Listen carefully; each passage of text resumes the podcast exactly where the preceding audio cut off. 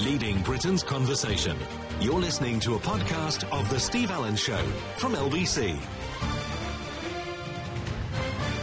Morning, everybody. It's Thursday, the 29th of March. Exciting, isn't it? Exciting. No, not really. It's just Thursday. But the good news is that this could be your last day at work because you should, or most of you, will probably get Friday off, Saturday, Sunday, Monday. That's four, that's nearly a week. Nearly a week off. Enjoy it. Especially if, as they tell us, the weather is going to be absolutely atrocious. Why is it? I'm sick to death of rain. Sick to death of rain. I've had enough of it. I want some sunshine. I'm not even a sunshiny sort of person. I couldn't really care less. But I just, I'm fed up with this miserable weather. I'm fed up with the it being overcast after our flood at home was still. It was going to take for months. This one is to dry everything out.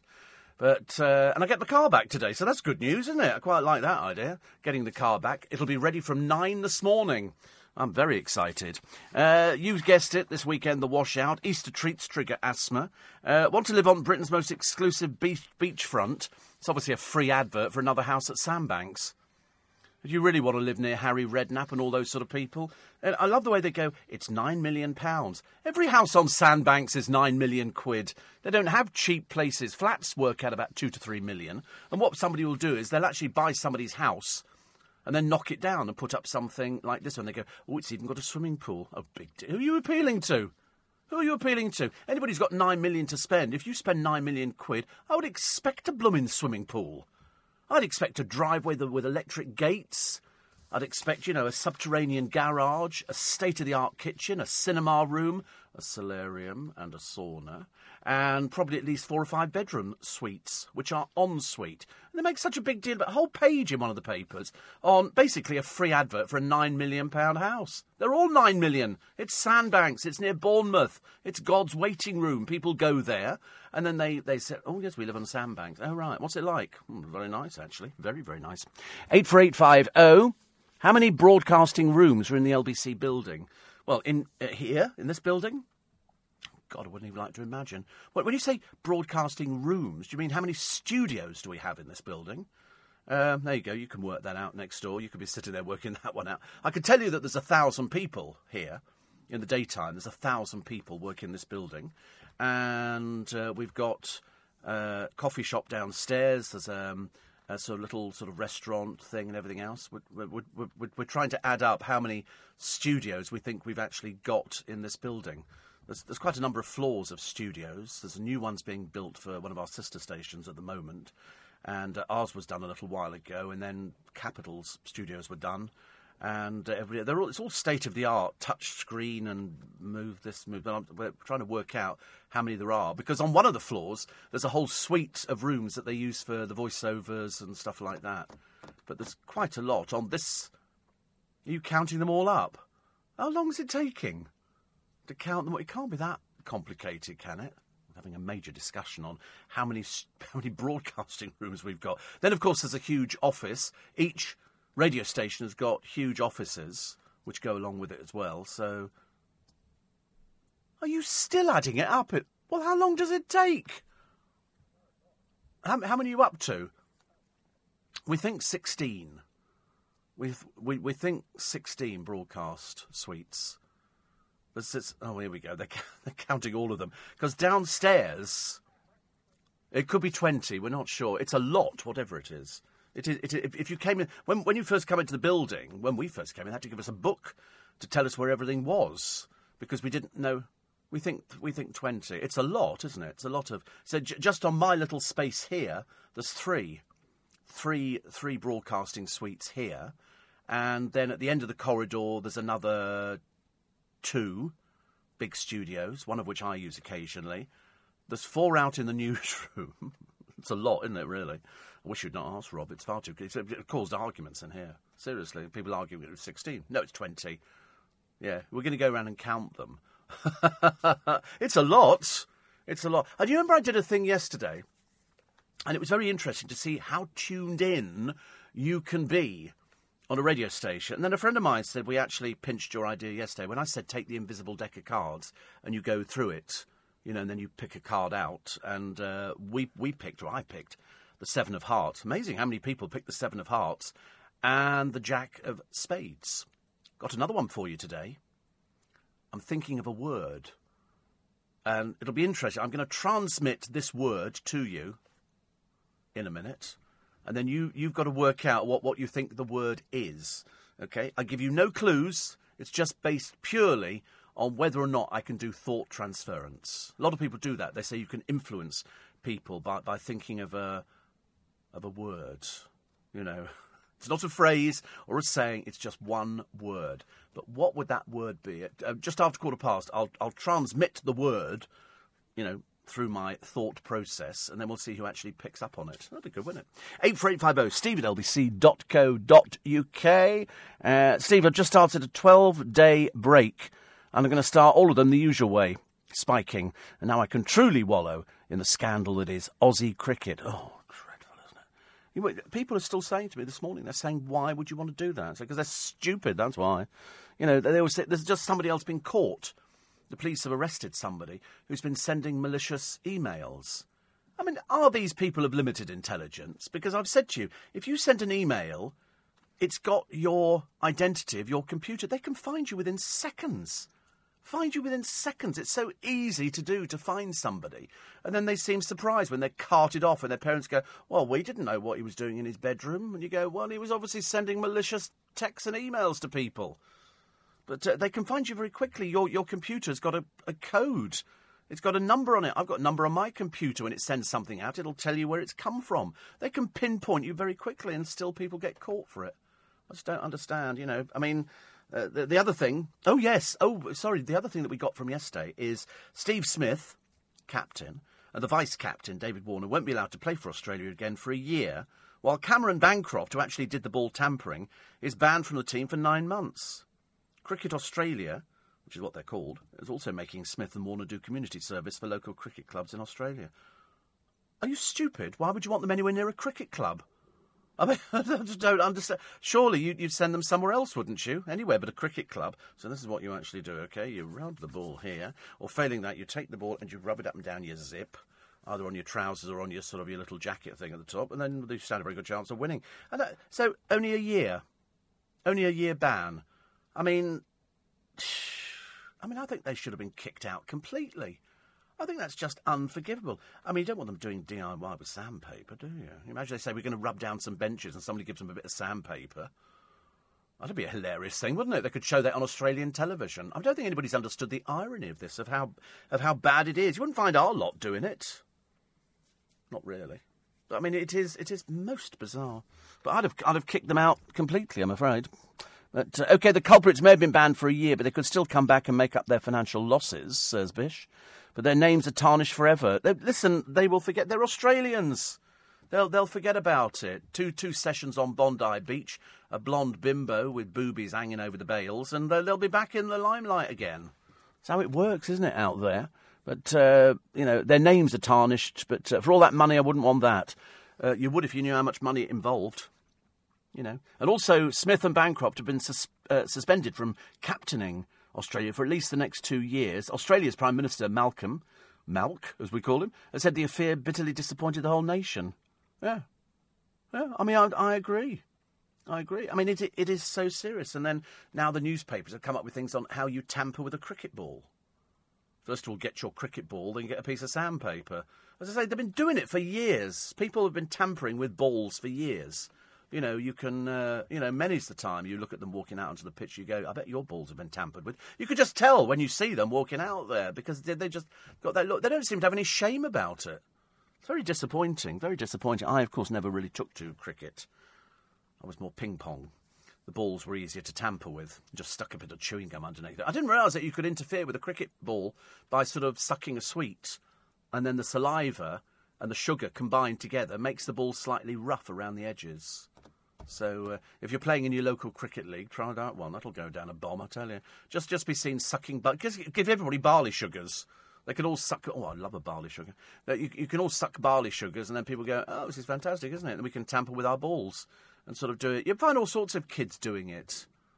You know, when when I was, uh, I used to do cricket. I wasn't particularly good at it. I was better at rugby actually, except I had to stop playing rugby because I became insecure. I thought every time they went into the scrum, they were talking about me. So I thought, no, I'm not doing that anymore again. So then I, I turned my attention to athletics, and I discovered that my prowess on the field was uh, was quite exceptional. I've got cups and medals for what I can do in a field, leaping over things. I could spread my legs wider than anybody else at the time. It's almost like a joke, isn't it, really, when you say something like that? You also, for some reason, I think of Towie. And um, I don't know why. Or Made in Chelsea, or just any of those sort of programmes. Uh, I'll be at Brighton all Easter from tomorrow, says Sanjay. And uh, because it's just one big party on the gay scene. Oh, that's, is that this weekend? Is that Brighton Pride this weekend? Or is it just Brighton's gay scene? Which, to be honest with you, is just full of queens from London who go down to Brighton. They're not really people who live in Brighton, are they? Brighton Pride in August. Oh, that's right. Because then you, you, have got Louise Nurding to look forward to, haven't you, as part of the cabaret? Oh, cup of tea. Do you know, I bounced out of bed this morning. I bounced out of bed. I was watching a bit of television. It was one of those good ones.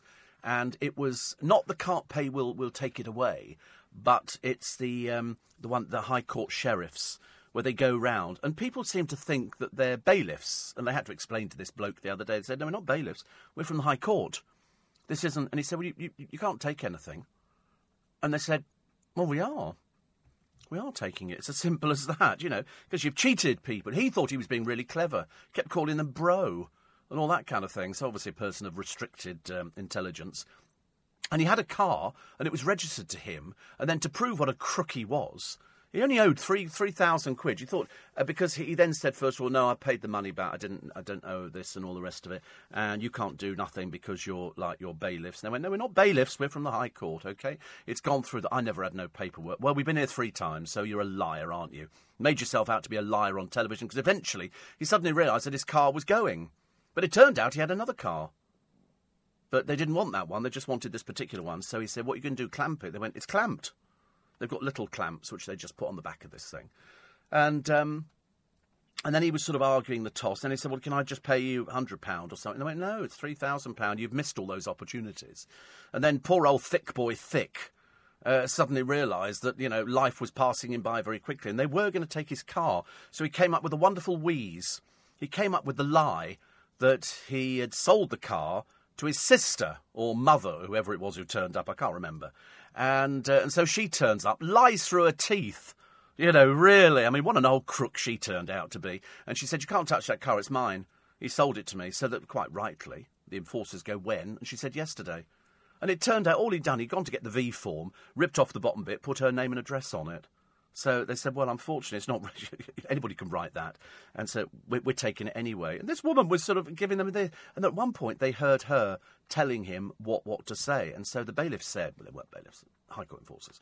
Uh, he said, well, it's not going to make any difference. She said, why are you listening in our conversation? She was a right old crook, she was, and he made herself look very stupid.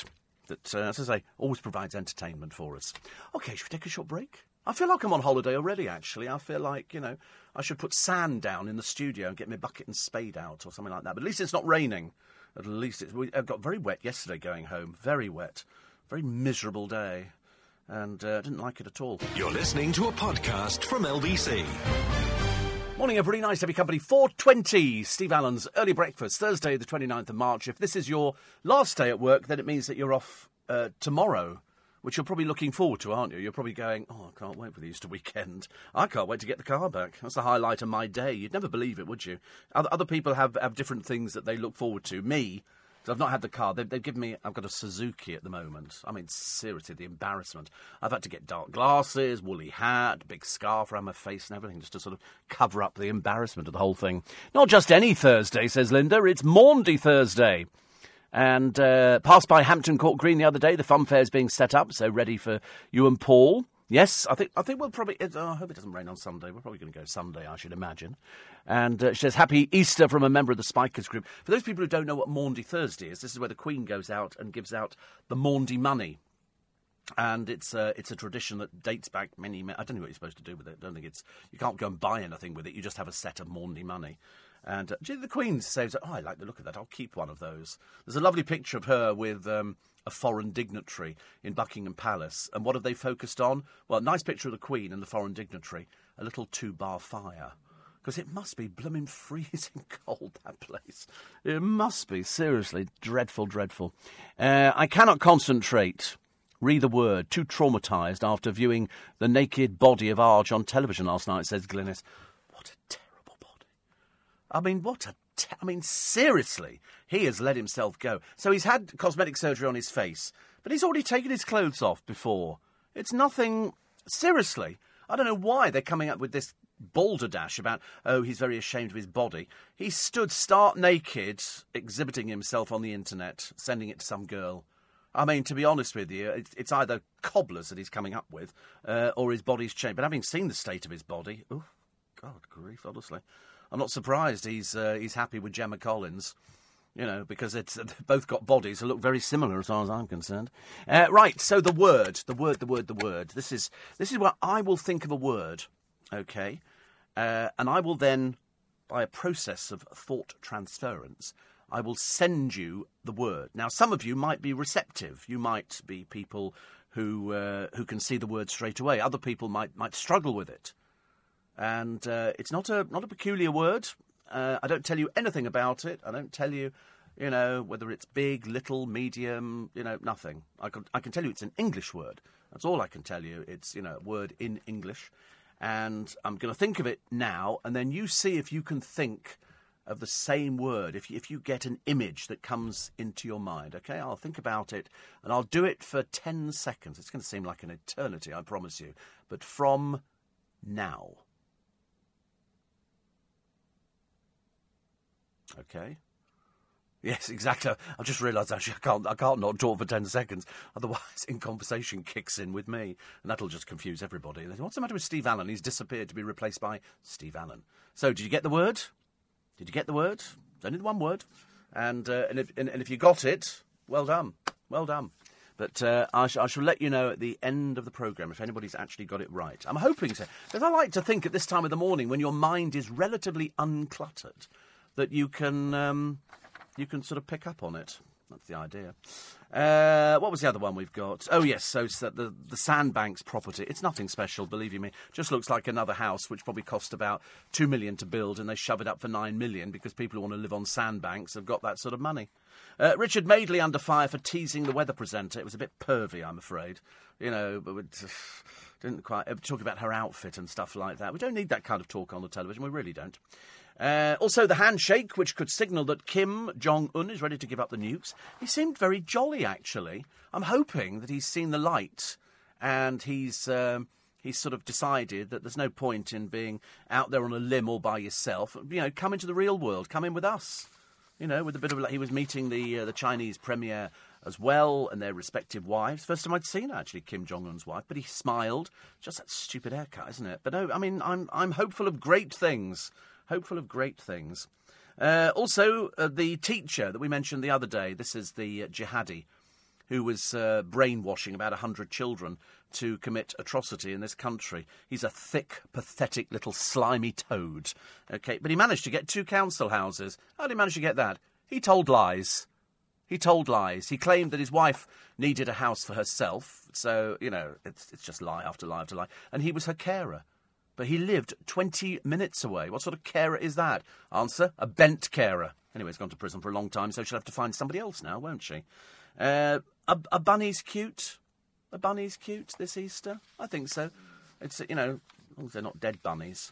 They want dead bunnies. I quite like it in the early morning. I remember going to Hampton Court Palace some years ago, and I drove through at about four in the morning as the mist was coming off, and it looked sensational. And the uh, and the the rear entrance you come in by Kingston Bridge and you drive through the parkland, and there were bunnies everywhere. And I remember thinking, that is just so quintessentially British. It just looked lovely. It was the mist that was lying low, and then sort of, oh, it was just, it was beautiful. It was absolutely lovely.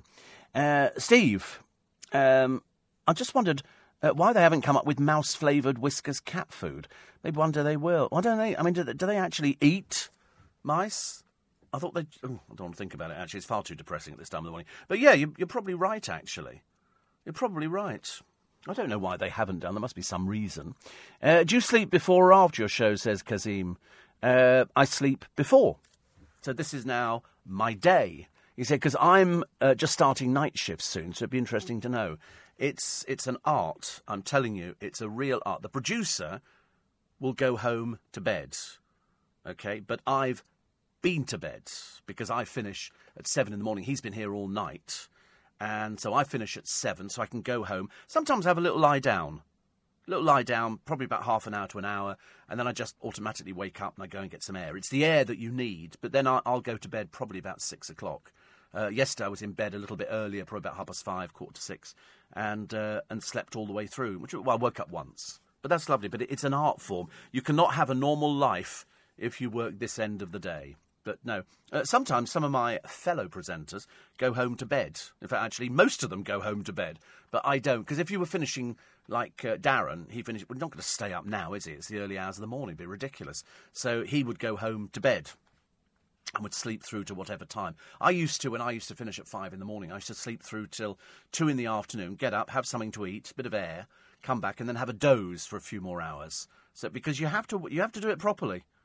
You know, all those people who go, oh, it'll be easy peasy. You know, I'm doing a breakfast show or I'm doing, something. and I go, you wait, you wait. You'll find it very difficult. You've got to. I've been doing it such a long time. It doesn't make any difference to me. That's why I sound fairly bouncy and chirpy at this time of the morning because this is my, this is my my morning. This is my my daytime. So that that would be my advice. Uh, Steve, uh, have you bought Easter eggs for the kids? No. No, haven't bought Easter eggs. No. I shall be going down to my godchildren on Saturday, and I will probably. Uh, I think I've got some Easter eggs in the car, little little tiny Easter eggs, and they'll probably have those, uh, but not really. It's not like buying, you know, Easter eggs like you get them with Cadbury's beans in or something. I don't know whatever it is inside them. You know, uh, Smarties. Uh, so I I don't do that. Years ago, we had to, Easter eggs as kids. You'd have about three or four, and you'd go, "God, it's really exciting!" I used to love opening up the Easter eggs, or smashing them basically, and then finding the little cellophane bag inside with the sweets, or it might have some chocolates there, which was quite nice. I used to like that. So um, uh, another one here. Wait a minute. Uh, a lot of people who work nights listen to uh, to the radio. Not the easiest thing. Not the easiest thing, is it? Really. Uh, let's have a look at. Wait a minute. This one, if I can preview. Uh, I played cricket for 20 years and was the designated ball shiner. Only ever used saliva in my flannels to rub the ball, says Bish. No wonder we hardly ever won. Yeah, I mean, it's it, that's why you see, you can always tell the bowler, he's the one who's got the red stripe down his trousers because they rub the ball on it, which is uh, a bit of a pain, I suppose, really, isn't it? Um, Sally in Worcestershire is 60 today. 60, honestly. What's it like? Do tell. I'm fascinated by things like that. And um, um, ah, Paul says, I've been listening to you for ages. Had to pull over on my way home from work. Casino bartender. The word is cake. No, it's not. It's not. I'm not even going to give clues on it because I'm hoping if somebody actually gets it, that will definitely be thought transference, won't it? You have to you have to see the word quite clearly. I'm, I'm sending the word again very quickly because otherwise, you know, it'll, it'll end up going into something else. So the word is. There you go. That was the word again. Uh, nobody's got it yet. Nobody's got it yet. Uh, nobody's close, as far as I can see. Wait a minute. I have to quickly check through just in case. Just in case. Uh, Steve, cricketers, what is it with these so called sportsmen that makes them want to cheat? Next, they'll be putting banana skins on the pitch to make the opposition slip over. Says CJ. Actually, who's that? Is it Tyson Fury, who's not really a boxer at all, is he? He's a cage fighter or something. Conor McGregor. Oh, right. Who's Tyson Fury then? What does he do? Oh, he is a boxer. Because apparently he's, he's getting ready for another one of these multi million pound fights. I wish they'd all sod off. I'm bored witless with. I'm so bored with boxers. I really am. So Conor, what's his face? McGregor, who's the one who isn't a boxer, but he made millions out of this fight. You might as well stick a powder puff in the ring, might you? Really? I mean, it's just ridiculous. It was a freak show, wasn't it? It was absolutely freak, but worth a lot of money. Shows how gullible sports fans are, isn't it? Really. You're listening to a podcast from LBC. Nobody's got the word. Nobody's got the word. Now, either. I'm not. You're not being particularly receptive, and I'm not being particularly gifted in sort of sending out the uh, the word. But I'll, th- I'll think of it again. Here it comes. Because in theory, it should pop straight into your mind. You should see the word clearly in front of you. You shouldn't have to think about it. It's there, just there. that's how that's how fast it should be. Uh, Steve, I'm so fed up, says CJ, with the incredible shrinking Cadbury products that I've decided to buy Lindt chocolate for Easter this year. I like the uh, I like the Lindt bunnies with the little bell round their neck. They're they're quite cute. I think they're quite cute. That's a that's a nice gift to buy somebody, isn't it? We all like bunny rabbits. I don't, you know. I mean, I, I saw the film Watership Down. I don't want to make a big deal about it, but you know, I quite like bunnies after that. Uh, load of people, even Paul in the US of A didn't get it right, which is interesting. Please give a thought, says Debbie. To those of us in the restaurant and hospitality business who don't have the luxury of bank holidays, I love my job helping to make other people's holidays and special occasions special, but it can be hard when you've got other family members still in bed when you go off to work. Well, spare a thought for radio presenters who are here as well. Throughout the bank, I'm here the, throughout the bank holiday. I should be here, being you know, being witty and chatty and nice about people. Not everybody, because as I say, if you'd seen the picture of Argie's body, I mean, you would be shouting, "Please cover up." Please cover up. Uh, load of people guessing the word. Nobody's nobody's even close. Nobody's even close. But it's it's very interesting what some of you have come up with. Some of you have obviously sort of thought that I'm thinking about a word which would be associated with me. So, but but it, it doesn't work like that. It's just it's the transference of the word. It's you know sometimes you sit there on, on the television. Well, not on the television. That'd be silly. You'd fall off. But I've, I've done it before. You know, they do the antiques program and they go, so, so what do you think it's worth? I'm, I'm generally nine out of ten times accurate on those. Generally, nine out of ten times, I'll go thirty pounds, and they go, I think this is probably about thirty pounds. I go, I'm psychic, psychic Steve. It'd probably work for other the other radio stations listening into this this morning, going, that's a good idea, psychic Steve, or psychic whoever you want to be, depending on you know, just drop your own name in there. It's much easier, isn't it? Really. But uh, I like the idea because sometimes it does happen. For me, it'll happen where I'll, I'll be sitting at home thinking, I've not spoken to so and so for a while. And then the phone rings and it's them. And you go, we all do the same thing, don't we? We go, I was just thinking about you. And that works quite well. I'm having a look. Uh, Lisa, no. Um, no, no, no, no. Maybe it's the distance, says Paul, in, the, in, in a place called Grayslake. Grayslake. Is that Illinois? Illinois. Sounds lovely, doesn't it? Grayslake. I mean, I, I hate to ask the stupid question, but I'm British. Is it a lake? or did it used to be? Oh, country life. I was going to mention to Darren. There's a special feature on Iceland and buying property in Iceland and uh, and living over there because I know he likes Iceland. Uh, the House of Windsor. There's a royal super fan, or as we prefer to call them around here, mad as a broomstick, uh, because she's filled her house with royal memorabilia. Now, people collect all sorts of things. Uh, also, the £9 million lottery winner. He's really pleased. You know why? He got rid of the wife a few weeks ago. he got rid of her. They, they broke up. He said, I bet she's feeling pretty sick now. He just won £9 million. He apparently had to do something else and then he had enough money to go and do this one. Uh, also, uh, the Drug Row Regiment will be at Harry's wedding. Oh, well, that'll be useful, won't it? Perhaps they can tell us where they buy the stuff. Uh, and Jack the Ripper is nailed. This is not the recent Jack the Ripper. This is not the one who's gone blind in prison. This is uh, the one who stalked Whitechapel all those years ago. And there's always been speculation over who he was. You know, there's various theories. Was he a doctor? Was he a member of the royal family? All sorts of things. It's like uh, earlier on, Darren was talking about John Worboys, the black cab rapist. And then I think somebody phoned up and said, you know, why would you call him the black cab rapist? And the answer is because he was a black cab driver. That's what he did for a living. And that's how he was so successful because people get into black cabs. You know, if he'd been a bus driver, it wouldn't exactly have been the same kind of thing. But with a black cab, you know, he had all the, the stuff in there and people trust it. You trust that orange light. You do. Don't care what anybody says. You do. You go, that personal, you know, sometimes you might disagree with the route they're taking. Could be all sorts of things. But at the end of the day, you would trust a black. And that's what they, these women did up to 100. So that's why they call him the black cab rapist. There might be others out there. I don't know. I've got no idea. But it is, it is slightly disturbing. Uh, Ray says, uh, I think LBC should call their building Steve Allen House. Gosh, you think so? I'm not sure actually it's Steve Allen House. I'd quite like a little plaque. You know, well, I eventually shuffle off, but at the moment I've got no intention of uh, shuffling off. It's amazing how many, it's very interesting, your thought patterns on uh, on the word. You've you've you've come up with all sorts of uh, all sorts of words. Some of it are, are, actually very clever, but not me. Do you remember the Easter egg sitting in a mug? Says Jenny. Do you know I do? And I tell you what, we used to get little Easter eggs in an egg cup. I don't know why, because I never, I never could stand eggs.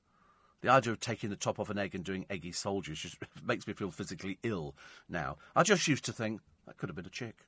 Seriously, I don't know why. I don't know why. I told you before, a friend of mine, Michael, he uh, he loves runny eggs. So if ever we used to go out and have breakfast, he'd sort of cut into the. I used to, I used to have to look the other way.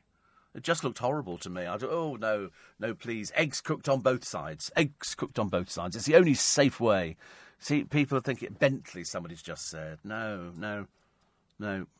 It's not. I should be very. Do you know if nobody gets that by the end of this program, I shall be so disappointed. It could ruin Easter for me. It could be one of those things that just you know you think you've you've destroyed my faith in human beings. I watched a program on the telly last night actually, which is very interesting, and it's Giles Coren and some lady. I don't know who she was, but she was uh, she was quite funny. They were in South Africa at a couple of hotels, and they were looking at, at, basically the, the big divide and what's what's happening in South Africa. And I don't think it's a particularly safe place to go to. I, out of personal choice, I wouldn't want to go there. But they had this hotel which was so immaculate. I mean, it was just phenomenal. And I thought that looks quite nice because I think South Africa's the place where they got penguins on one of the beaches.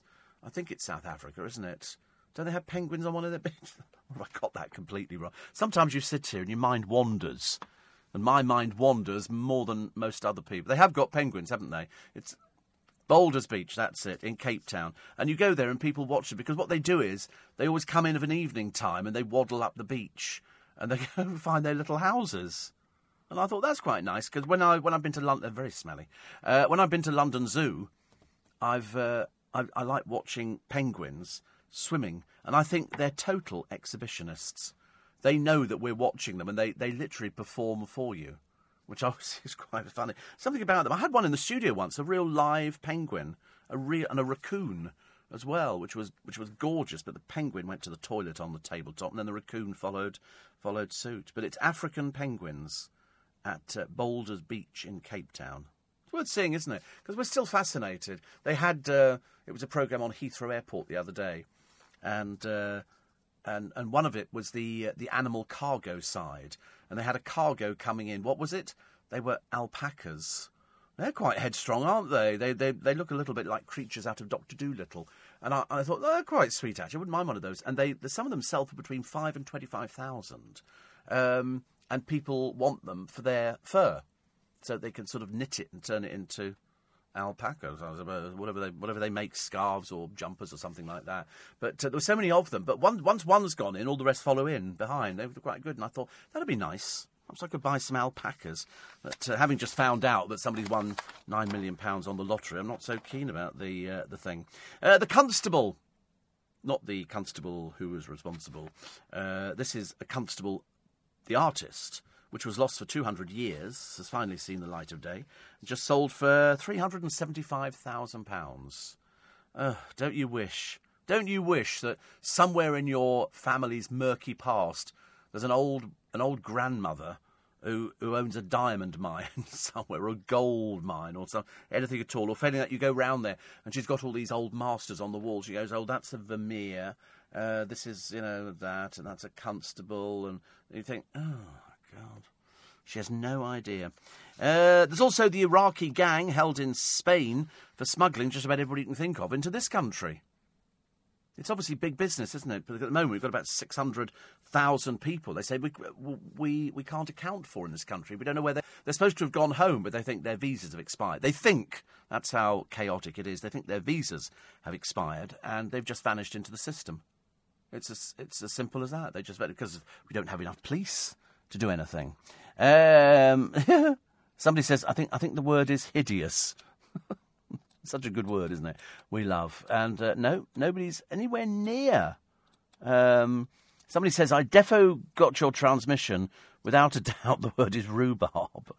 it's not. It's absolutely not rhubarb. I promise you. But it'll, it'll keep us going this morning till about seven o'clock. Uh, it's interesting.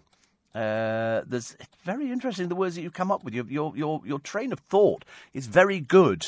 It's just wrong. You haven't you haven't got the word yet. And uh, see, Lynn Bushy thinks it's fox. No, and magic has come up loads of times. Magic has come up loads of times, but it's not magic either. I begin to wonder whether you're not going to get this word. We're going to get to the end of the programme. I thought I was being really good with it because I saw the word written in the sky. And, and that's what I was transmitting, hoping that you will see exactly the same word written in front of you. But uh, so far, you've failed me. Or failing that, you failed yourself. Uh, if we look at a couple of the, uh, the papers this morning, uh, the victory is the, uh, the rapist. The parole has been blocked for for Mr. Worboys. They think it was well. They've actually said it could be up to hundred people. They really don't. They really don't know. Not everybody comes forward. Uh, not everybody uh, wants to talk about it. For some, it would be just the most horrendous thing. But they say, you know, the uh, the parole board boss has quit. The justice chief clings onto the job, and one of the victims says, "I can now get on with life." They don't want him out, and to be honest with you, I wouldn't want him out either. I couldn't care less what happens to him inside. I really couldn't care less. But there's quite a few of these sort of people. In fact, you know, so, so there's another three who are eligible for parole. One is uh, Kenneth Noye, the road rage fiend, is likely to go before the parole board in the next 12 months. Vanessa George, remember Vanessa George? This is the nursery paedophile from Plymouth who's eligible for parole next year. And Colin Blanchard, the leader of George's vile child abuse gangs up for release in 2020. That's just three walking back out uh, out amongst us. But uh, I think that was the best thing that they actually should have done. I mean, e- even the the judge's report said they should have asked more about his offences. Of course, they should have done. How can you release someone? Well, even if it's it's fifty people or twenty five people, even if it's one person, he should stay there for the rest of his life. He should rot in hell.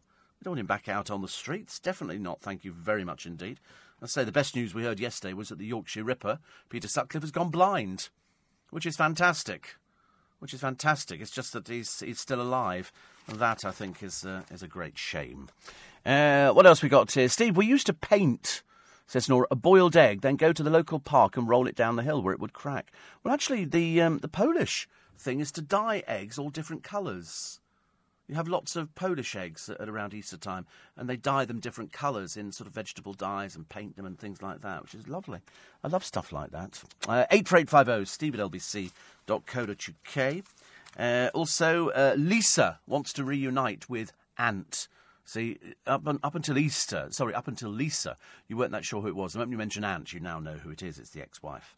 And, uh, and there was also an, a Coronation Street actor who committed suicide, which was very sad. I, had to check who he was. I didn't know. This is Kevin Rowley. Uh, he was also in Hollyoaks. And, you know, he suffered from depression. Do you know what he found difficult? Turning 40. 40. He didn't, he didn't like it when he turned, I think, 30. And his 40th birthday was awful. He uh, suffocated himself at his home in Manchester. He left a suicide note that he was so depressed about turning 40. That was the, the one thing. I mean, you know, obviously some people deal with age. We all say the same thing, don't we? You know, they go, "Oh, how do you enjoy the aging process?" And you always go, "It's rubbish. It's rubbish. I hate the aging process." But he he hated it that much that he got seriously depressed about it because it's it, you know he just didn't see any end in sight. It was just aging, whereas I think it's just a number. I try and convince myself it's just a number. I know it probably isn't in many cases, but as I say, the Janet Street-Porter the other day said that some days she feels very young, and other days she feels fairly ancient. But I mean, you know, for somebody who's 72, she's clinging on. Why not? I think as long as you enjoy life and you, you try and do as much as you can to sort of enjoy it, and, and it comes with a little group of friends, and it comes with your job, and it comes with all sorts of things. But uh, he, he found it too much to cope with. 30 was bad for him, so you can imagine the torturous uh, telltale number of 40 coming up was just too much. But remember, if, if you ever feel depressed, you know, and you need somebody to talk to, you can call the Samaritans 24 hours a day. The number is 116123. It's totally free, and you'll find somebody who will just listen to you. You know, if you need somebody to talk it over with, you know, if you're getting to that stage where you just think, oh, God, I'm so fed up. You know, they, they don't tell you how to live your life, they're just a sympathetic ear, and that's sometimes all that you might need. Or failing that, this programme tends to work quite well. So it's 116 123. You're listening to a podcast from LBC. Morning, everybody. I'm still transmitting this word. Still transmitting it to you. I can see it. Here it is. It's written. I'm doing it individually, letter by letter by letter. See it? If you think if you think you, you're getting the image, of what it is that I'm thinking of, then uh, drop me a text. Uh, there's a postie, a postie here, uh, because a whole street has not had its mail delivered for six months because a postwoman was bitten by a dog. Uh, the cul-de-sac residents have been told they will not get post until Royal Mail know that the German Shepherd is no longer a danger. They're, they're big dogs, German Shepherds. That's why the police use them. They're very lovely. Uh, five-year-old Serge had got out of his house, jumped at the postie, and bit her arm. Well, I mean, that's suable, isn't it? I would have thought. So, anyway, um, uh, its owner, Tom Groves, says it was a one off incident. It's a bloody dangerous dog, mate. What are you on about? It jumped over and bit her? Good Lord. And uh, uh, the Royal Mail have not been in touch since, and homeowners don't know when the, the ban will end. Well, it goes on until they have a, an assurance that that dog is not a danger. You can't have a dog that leaps over something and bites somebody.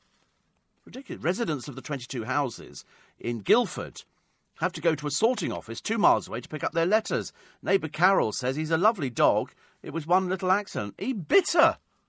He bit her. What do you mean one little accident? One little accident is one little accident too many. You know, the, these dogs, oh, blimey, I wouldn't. I wouldn't be, be delivering post any time soon.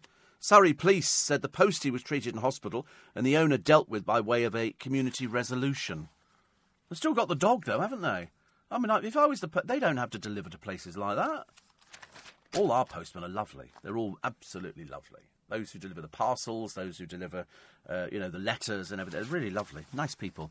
Uh, what do we got here? Oh, the 600,000 on lapsed visas may still be in Britain. What do you mean may still be in Britain? Of course they're in Britain. Of course they're in Britain. And also, the um, do you remember that sad story of the uh, of little Alfie, who they want to uh, turn off the machine, and they've been through the court procedures, and then they've taken it to the European Court of Human Rights, and they've decided as well that uh, there's nothing you can do. They've actually taken the hospital's uh, sort of news on board that there is nothing that they can do. He's he's brain damaged.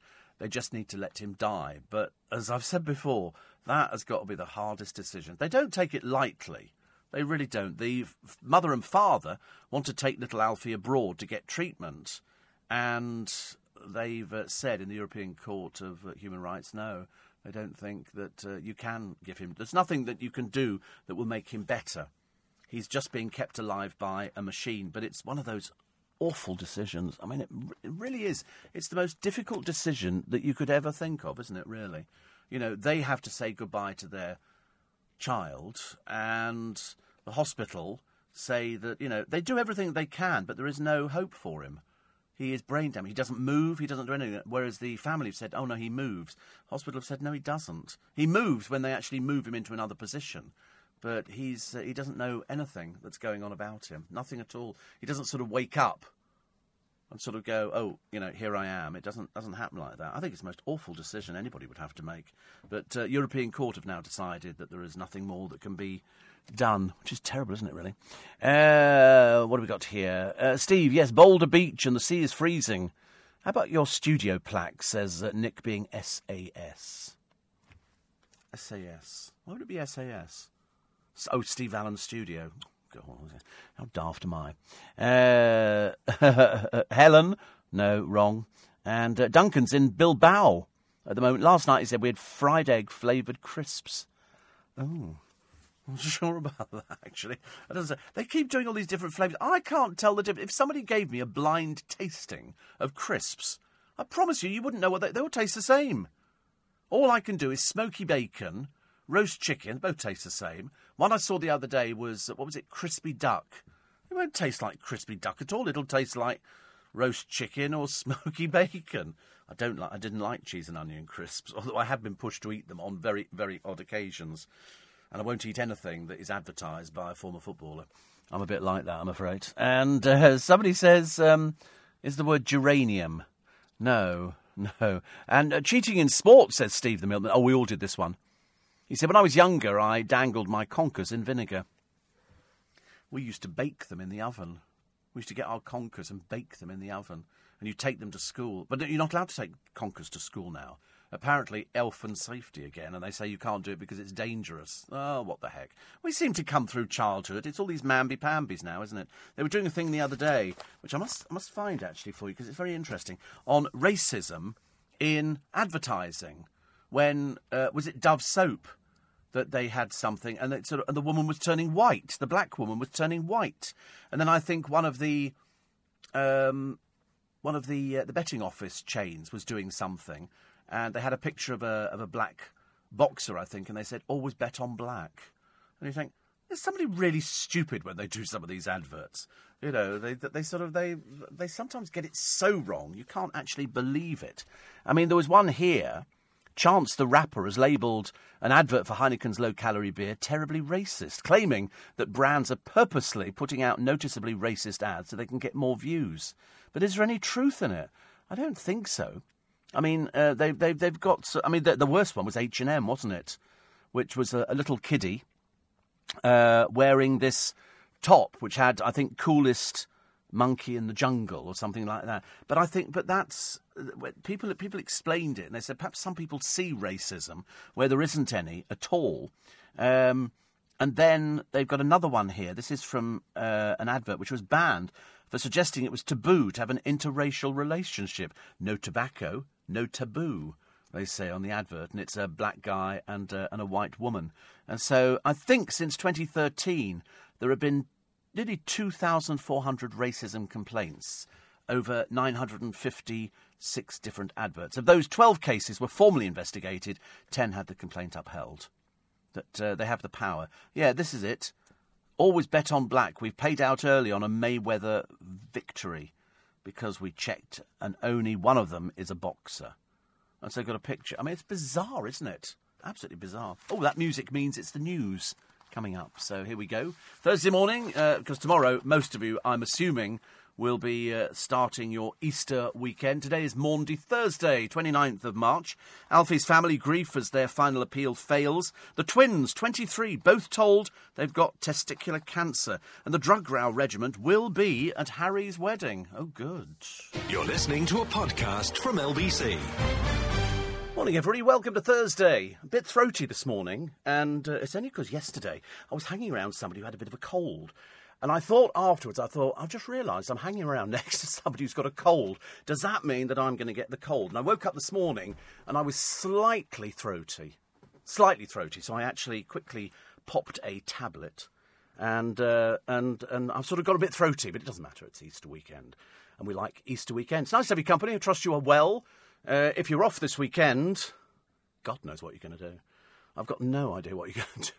The weather's going to be a bit wet. Sorry, I'm a bit, a bit puffed out. Um, and, um, and you'll have to find something to do. It doesn't really matter, though, does it? It really doesn't matter. It's, it's, you just look at it as you've got four days holiday, which is a bit sort of extra. It's like sort of tacked onto it. We seem to have loads of these holidays in this country. And there'll be fun fairs because it's the start of the showman season, Easter. And so all over the place. In fact, if you go to the Showman's Guild website, uh, it'll probably give you a list of all the fun fairs. Your local press will also have a list of all the fun fairs which are operating in your area. Huge one down the road from me uh, at Hampton Court, not actually in the palace, but over the road. It's been operating for years, and uh, it really it's an enormous fun fair. It really is. So, um, so that would be where I shall be heading over this weekend because I do, provided it's not raining. If it's raining, it just makes you feel miserable, doesn't it? But it doesn't. It's only water. It's only water. But actually, I'm getting my car polished today. So if it rains, I don't know what the for. Is the forecast rain today? Oh God! Can't win, can you? It's like you know, you you pull into the car wash and it's tipping it down, and you look at it, and they they all look at it as well, and you go, I know. Well, just wash the dirt off. Just wash the dirt off. Uh, right. Uh, somebody says age is a state of mind, so don't worry. What I do is take a year off when it's my birthday instead of adding one. I've done this ever since I uh, turned 40. Next March, I'll be 34. See, it works, says Paolo. I'm split between fish and flour for the word. No, neither. Neither. This is the word. If you've just joined us, incidentally, and you're sort of wondering why we're worried about a word, it's because I yesterday we did the invisible pack of cards and trying to guess the card that I picked out, and uh, we were quite close for a number of people. Quite close. Uh, today it's a word. which I was thinking, of. we did this some years ago, and it, it really was some years ago. And I think of a word, and I transmit it, well, you know, as much as I can put it in my mind, and then hopefully you pick up on it, being slightly psychic. There must be some psychic people out there. There's got to be by the law of averages. And then uh, you you try and guess what the word is. So here comes the word transmitted. So you have to. It, it'll it should pop in immediately. Okay. If it, if it doesn't, you're not on the same uh, wavelength. Okay. Ready? Here it comes. Now. Got it? There you go. So uh, once you think you've, you've got it, write, write it down and send it to me. I'm determined by the end of the programme somebody will have got this blooming thing right. Uh, did your mum ever make rag puddings? Says Alan. I don't even know what a rag pudding is. What is a rag pudding? I've never even heard of a rag pudding. No, I don't, I don't think she did. No, we, we did. A rag pudding is a savoury dish, minced meat and onions wrapped in suet pastry, which is then cooked in a cheesecloth. It was invented in Oldham. Oh, here we go. It's in Oldham. It's a northern thing. It's the biggest rag pudding in the world. They'll probably eat that in Middlesbrough. I should imagine. It's a bit of a treat, eh? Uh, what, what are we having today? Rag pudding. Oh, can't believe it. Will it be cooked in the cheesecloth? Rag pudding predates ceramic basins and plastic boiling bags in cookery. Ah, right. So yes, my mother used to do a steamed pudding, but it was a it was a steamed pudding, but it, we didn't have um, a rag pudding. It sounds quite nice though, wrapped in suet pastry, then cooked in a cheesecloth. So, and presumably you then did it over water or something. Similar in composition. Oh, there you go to a steak and kidney pudding. And you can get it, apparently, in traditional local butcher's shops in South East Lancashire. Hello, have you got a rag pudding? We certainly have. What size would you like, sir? I'll have the biggest rag pudding you've got. Sounds delicious, doesn't it? And then there's a picture of it rag pudding with chips and gravy. Oh, so. That sounded quite promising. I'm going for this one in a big way. You don't have to talk to me about food about five minutes into the programme, and I'm sort of, sort of, get very excited, very excited about it. Uh, the UK border farce. Uh, they've lost about 600,000 migrants. They've got no idea where they are. Uh, they've got no idea whether they went home. That's how much of a chaos they're in. The Oxford girl, you remember who was too bright for jail? Has found love with an oligarch's son. I just I don't understand how you could ever say somebody's too bright for jail. Uh, the handshake, which, if you see it in the papers, could signal that Kim is ready to give up the nukes. That's Kim Jong un. Um, the constable, which was lost, has been found, and they've sold it for £375,000. if only it was me. And how did that teacher, he was a jihadi, jailed over the terror plot, get two council houses? Because he's a liar, that's what. He's a compulsive liar. He was fiddling benefits, claiming he was his wife's carer, but they didn't even live together. It was just made up, you know. He, he decided to exploit the system as much as possible so to get the money back. It's only a year until Brexit. A poll says no to a second referendum. And uh, the send off to Doddy the other day, they had lots of little kids dressed up as, um, as the Diddy men and everything else. I wasn't sure, actually. I was slightly. Uh, slightly mixed on that one whether children should turn up to a funeral. I don't think they understand what funerals are, and they were sort of, we are the Diddy men. And I thought, it was lovely, but you know, poor poor bloke's not not with us anymore. Uh, the largest hike in council tax rise in 14 years, and fury at the school that makes the children beg for a toilet roll. They decide that they're not going to put them in the toilet. You have to ask, and you think to yourself, oh, because I have to be brutally honest with you. Years and years ago, when we didn't have very much money in our family, because Dad was setting up a new business, um, we had toilet rolls rationed. And so somebody, my mother would say to us, "Well, how many pieces of paper do you want?" Yeah, well, no idea. No idea how many pieces of paper. Well, apparently in this school they ration you to two. Well, I don't think it's physically possible, is it, to uh, to just... Well, anyway, not the sort of thing worry about at this time of the morning, I shouldn't uh, think. Uh, also, the prostate drug that's more effective after a full English. And the, um, the person who had an epileptic fit in a charity shop and uh, hit a bowl which subsequently broke has been told to pay for it. You'd think they're, they're getting quite mean in charity shops, aren't they? Do you remember I told you I went into one in Twickenham? They had some glass in there. I think it was there's a name for it, red glass, red red. Let's call it red glass. And uh, and it was marked at twenty five quid. So I said, "Would you take 20? And this woman with a very f- thick accent went, "No." And I thought, Whatever happened to charity shops? Whatever happened to somebody's donated that to you? Surely you should be grateful for anything. No, it's all got barcodes. They don't, and they don't want half the stuff you. No, we don't want this. uh, All the rest of it. You think, I always think the people in charity shops are taking it as well. I think they've, they've, they've got their first dibs on whatever comes in. But uh, I was quite miffed. I've never been to the charity shop since. Seriously, I'm sorry. I've offered you twenty quid. No. You think it's a charity shop, dear? Surely you're great for it. You know, years ago you'd do the, the jumble sale, the rummage sale. Do you remember? And you could go 10p for this, 20p for this. Now they've got items in there marked at 10 quid, 20 quid, 30 quid. We've had expensive shoes there.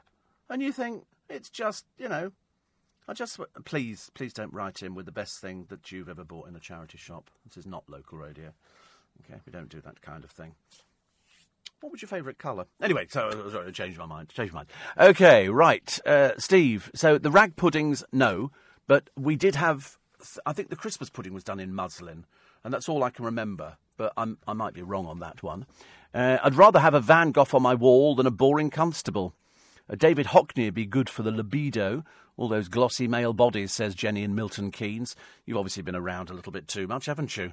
Milton Keynes has obviously deeply affected you. Deeply affected you. And uh, uh, somebody called Tim says, uh, I discovered your show the other night.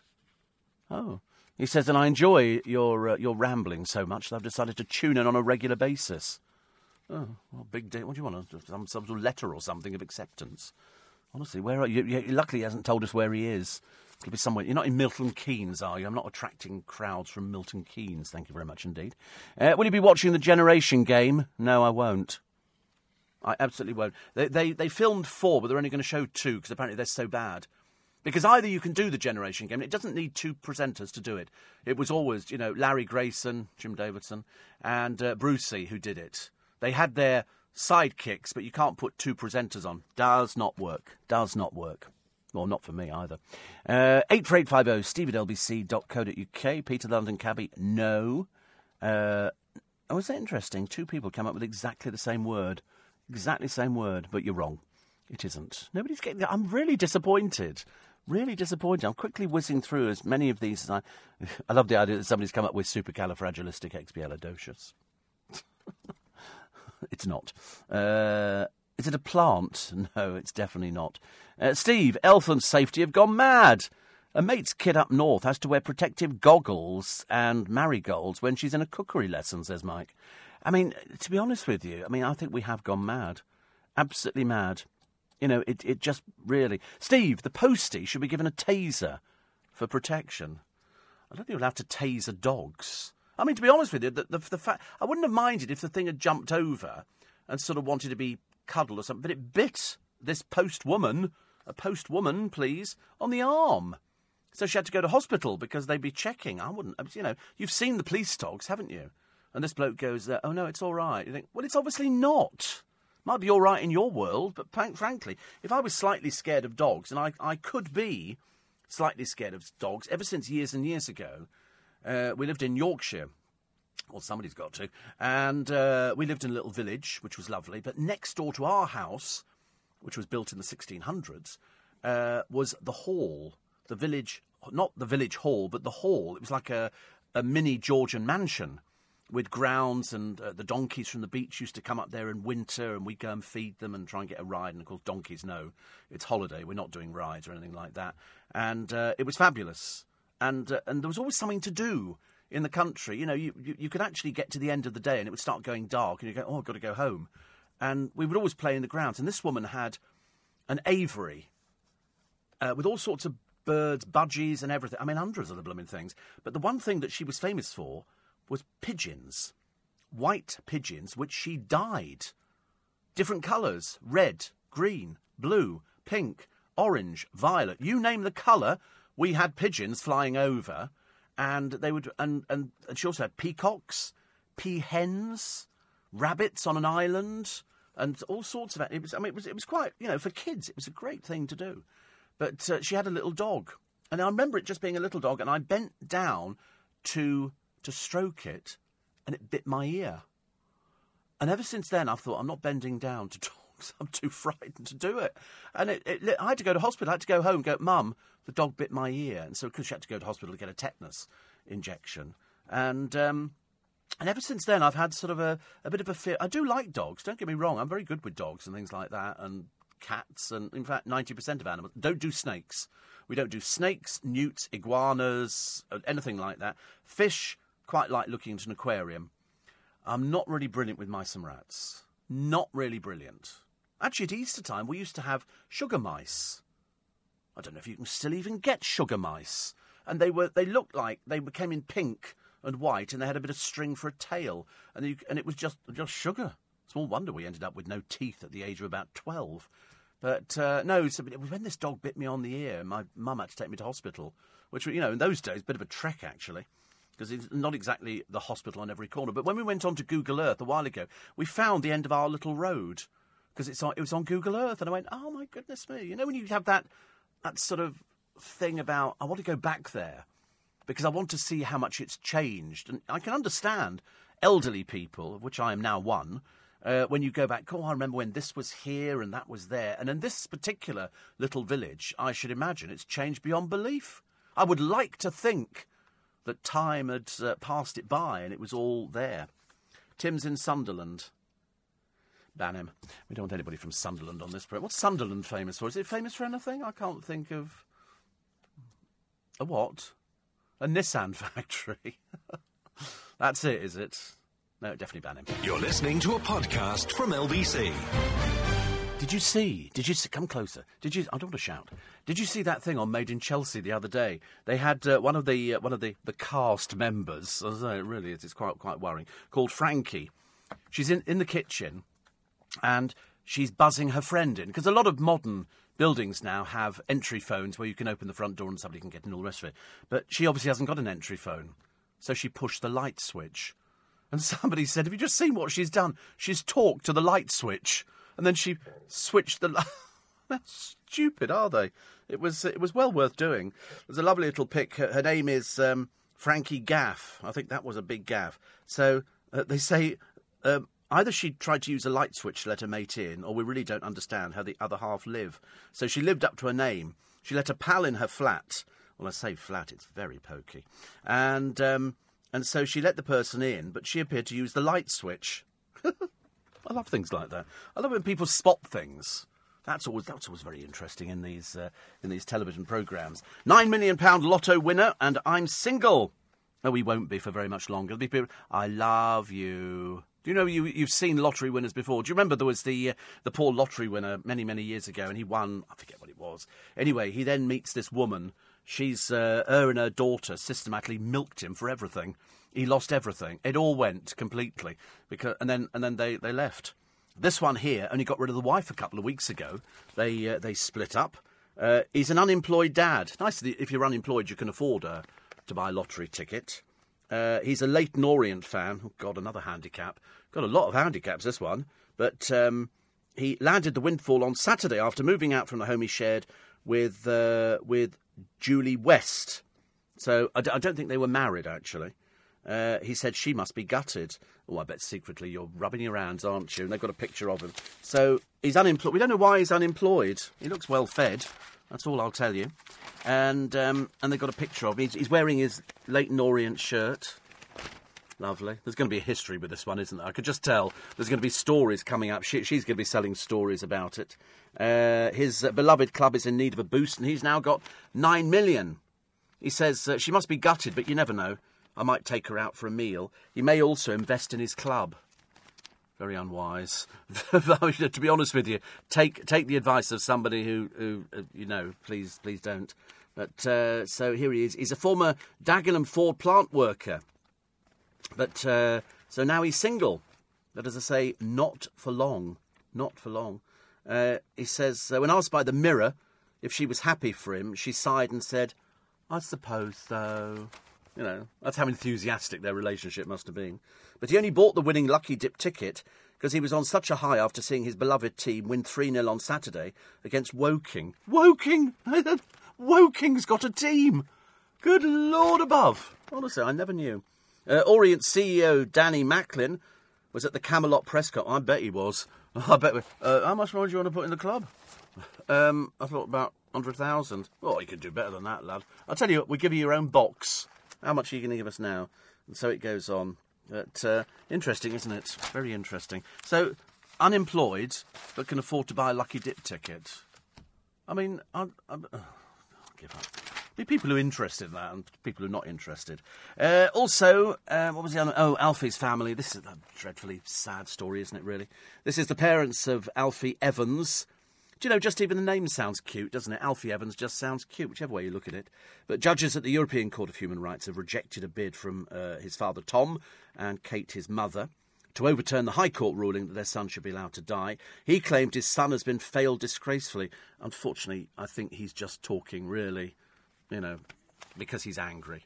But he hasn't been failed. He's been given the best possible treatment. What do you think people do? They go into hospital and they deliberately go out of their way to, to sort of, you know, to not give people the, the treatment. I mean, Alfie uh, suffers from this uh, degenerative brain condition. The medics say he'll never recover. But of course, father and mother think differently. They think he can that uh, they wanted to go abroad for treatment. Doctors will now discuss the implications of last night's decision with them. But I think he's already shouted at them. I think he's done everything really. He just seems a bit ungrateful what they've done so far. I mean, I should imagine it's probably costing a serious amount of money to look after this uh, child who doesn't move or do anything at all. He's only 22 months old. It's terribly, terribly sad, but you have to kind of persuade parents to let go. They, ha- they don't have anywhere else to go now. There is nowhere else to go. So what happens? Lord alone knows. It's in the hands of, uh, of the Almighty. Uh, tears for souvenirs. People singing happiness um, as uh, Ken Dodd's coffin came out of the church. So they said goodbye to him. I think that's nice. I think we'd all like to think that people would sort of miss us when we uh, when we go. Uh, the mother of missing Ben Needham has told of her hurt after the Met Police got more cash from Madeleine McCann because uh, they've spent 11 million to probe the three-year-old's disappearance. Uh, South Yorkshire police have had 1.15 million in their search for Ben. You know, and you have to agree that she's been dealt a bad hand. You know, why should all the money go to Madeleine McCann's parents in the hunt? They're nowhere near. They've got nothing at all. And yet Ben Needham, who, who, who went a long, long time ago, Mum Kerry, says uh, it hurts. She deserves to be found, but so does Ben. Yeah, and the other children. Why does one child get 11 million pounds? However mean it sounds. You know, it wasn't wasn't Ben Needham's mother's fault that you know that he just sort of disappeared on a holiday isle, and he gets 1.5 million. Madeleine McCann, for some reason, gets 11. I can't work it out either. I'm sure you must have a, an idea.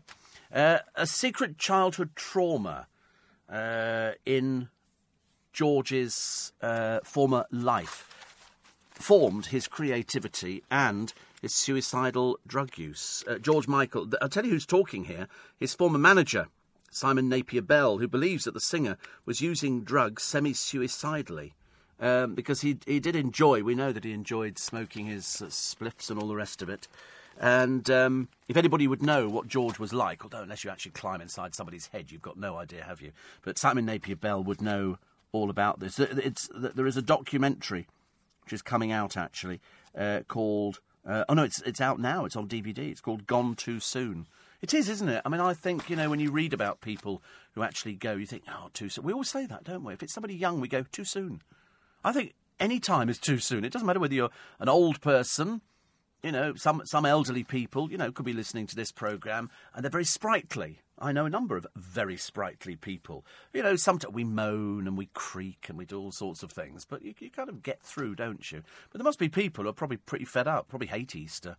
I used to hate it when uh, years ago they, they did the um, opening on Sunday, and there was a barrage, a barrage from a group called Keep Sunday Special, which said that Sunday should be for going to church and all the rest of it. Well, of course, as they're closing more churches on an almost hourly basis, that was a ridiculous scenario. And I, I put forward the theory, wasn't particularly popular at the time, that what about all the elderly people who, who want to go out on a Sunday and have a wander around shops and things like that? Why do you have to? And, and they were going, oh no, Sunday should be special for the family. What happens if you haven't got any family? Supposed to go out there and find a family. They were so selfish, this group. So, so luckily, now Sunday shopping is incorporated. To be honest with you, I still think it's ludicrous that you have to wait till 11 o'clock in some places because of the size of the floor space and all this kind of rubbish. You know, so they go, oh, you can browse. Who wants to browse? I can remember going to Selfridges on a few occasions, and you forget if the shop's open, you think I can buy things. No, the tills are locked, and they only open at I think eleven or whatever it happened to be. And I remember thinking, what's the point? So it's now ten o'clock. So we're wandering. So we've got an hour to kill. What is the point of that? I think they should just be open like they are in America. You know, you open them, you know, for seven days a week. If people they, they were they were complaining that the, the shop staff didn't want to work it, well, don't work it. They'll find loads of people who do want to work. Go in any department store, including Selfridges, on a Sunday. They'll be overrun with staff, mainly around the um, sort of the makeup counters and things like that. You know, there's more people there. Go to go to any department store, you know, and you'll find loads and loads of people because some people want to work Sunday because they might be sort of younger people. Uh, Steve, modern charity shops are tax-free businesses, run off the back of a good cause. Well, people like giving. To, it's it's people's way of giving, isn't it? I like the idea that people, you know, get something in return for giving. Difficult. I mean, they did the Marie Curie people the other day, and I just come out of a shop and I had a I had a five pound note, and I thought I'm going to give it to them.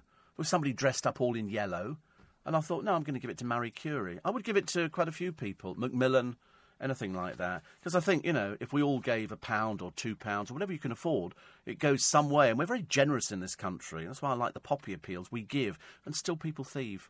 Still people thieve the money from, from poppy appeals.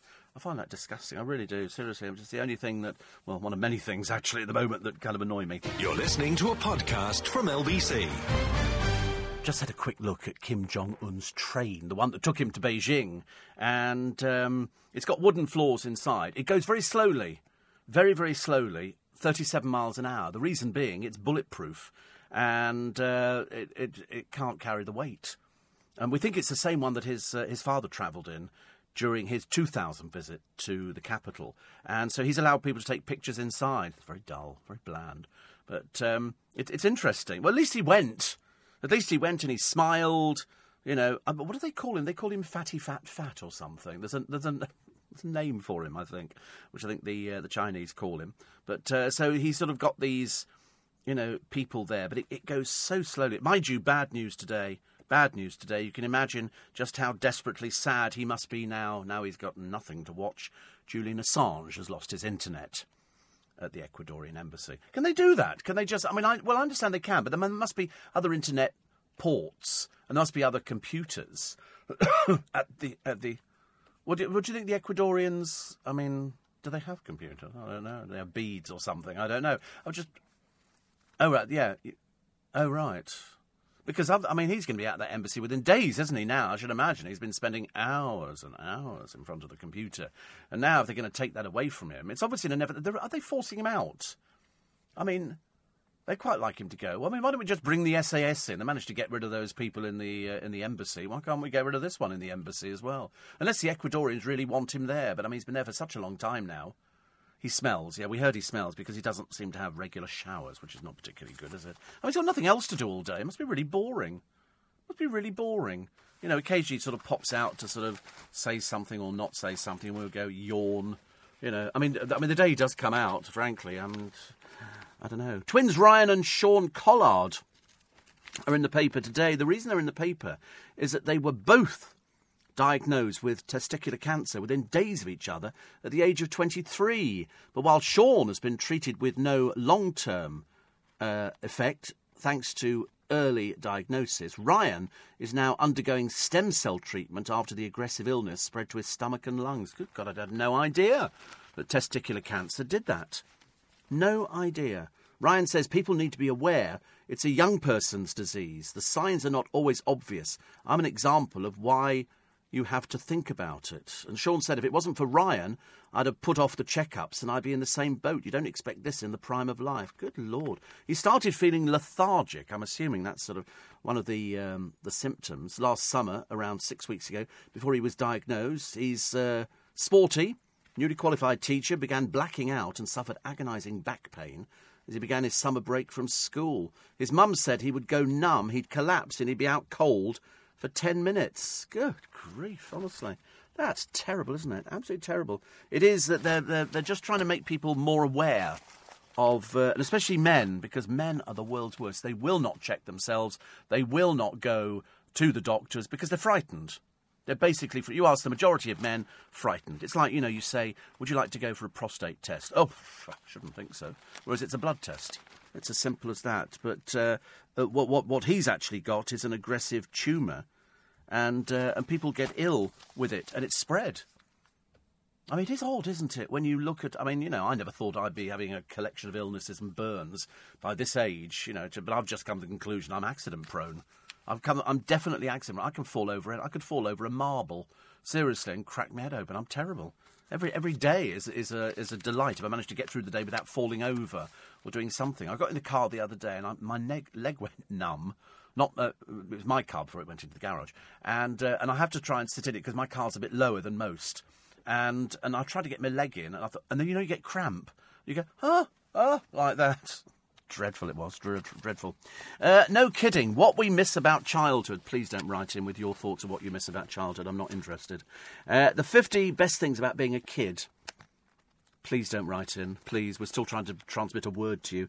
Uh, some of them, I mean, the 50 best things about being a kid macaroni cheese. I don't think so, thank you very much indeed. Knight Rider. That was a good thing about being a kid. Well, I don't know. It might have been, actually. Might have been. Um, Nintendo 64. Sort of early computer, I suppose. Space hoppers, live and kicking, going bowling. Going bowling? What years are they talking about? Paying stick in the mud. What's stick in the mud? I've never even heard of stick in the mud. I've heard of poo sticks. But stick in the mud, a, a game.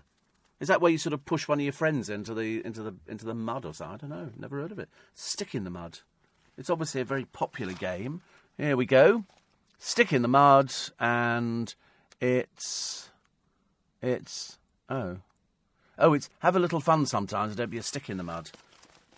That doesn't make any sense. I thought it was some sort of game or something that you played, where you sort of took the littlest person in your class and you took them out into a mud patch and just stuck them in the middle, and then left them there. Could be, couldn't it? I don't know. And so, oh, here we go. Stick in the Mud is a classic game. It's a great pulse raiser for any age. Well, I never played it. Two people are on. That is depending on the size of the class. Uh, my example is for a class of 15 to 23 students. They have to chase the people that are not on and tag them. When they tag them, Lord, it becomes quite interesting, doesn't it? When they've tagged another student who is not on, that person is stuck in the mud. They stand with their legs and arms out and they can't move. Oh, back to Towie again, aren't we, really? The only way to release them is if another person who's not stuck goes under the student that's stuck to free them. Goes under the student. for? Goes under the student. They can then go through the person's legs, going back to Towie. They continue for about five to ten minutes or until everybody is stuck. To increase the difficulty level, use more catchers. God, how boring. Can you imagine going around to somebody's house and they go, We're going to play stick in the mud? You go, Do you know, I think I'll go home and stick my fingers in my ears. And we just played it, didn't we? You're it. Although, actually, the one, the one game that we played at school, um, which was very popular, when it was raining, they went, uh, It's raining. And we go, Yeah, we're not blind. And, uh, you know, we can see out the windows, uh, was Pirates where you'd bring out all the equipment in the gym, the ropes and everything else, and you had to leap from. It was a, good bit of exercise, and somebody would be it and then you'd have sort of other people chasing you, and you could sort of, you know, there'd be a safe mat, but then you've got to get off the safe mat to try and get up a rope or something like that. I quite liked that, actually. I was very good at that. I just screamed my way around the whole thing. It was much easier. Uh, the troops with special connection to the royal play a key role on his wedding day. Harry's heroes, as we call it round, uh, round Windsor Way. I mean, to be honest with you, it's a bit bizarre, isn't it? Harry's heroes. We're not going to go down that silly route, are we? The royal who served with the army for ten years. Was it really? Was it really? Was that full time, 10 years away out of the country? No, it wasn't. But um, he's, he's going to have 250 members of the regiment, those who aren't being questioned by the police, I should imagine. Very odd, isn't it? Household cavalry troops will form a staircase party. What's that? A staircase party. They're not going to give them the bumps, are they, for goodness sake? We don't want that, do we? Others will line the streets afterwards when the newlyweds wave to the crowds. God, I hope there are crowds. It's Going to look very silly, aren't they, if they sit there waving to nobody?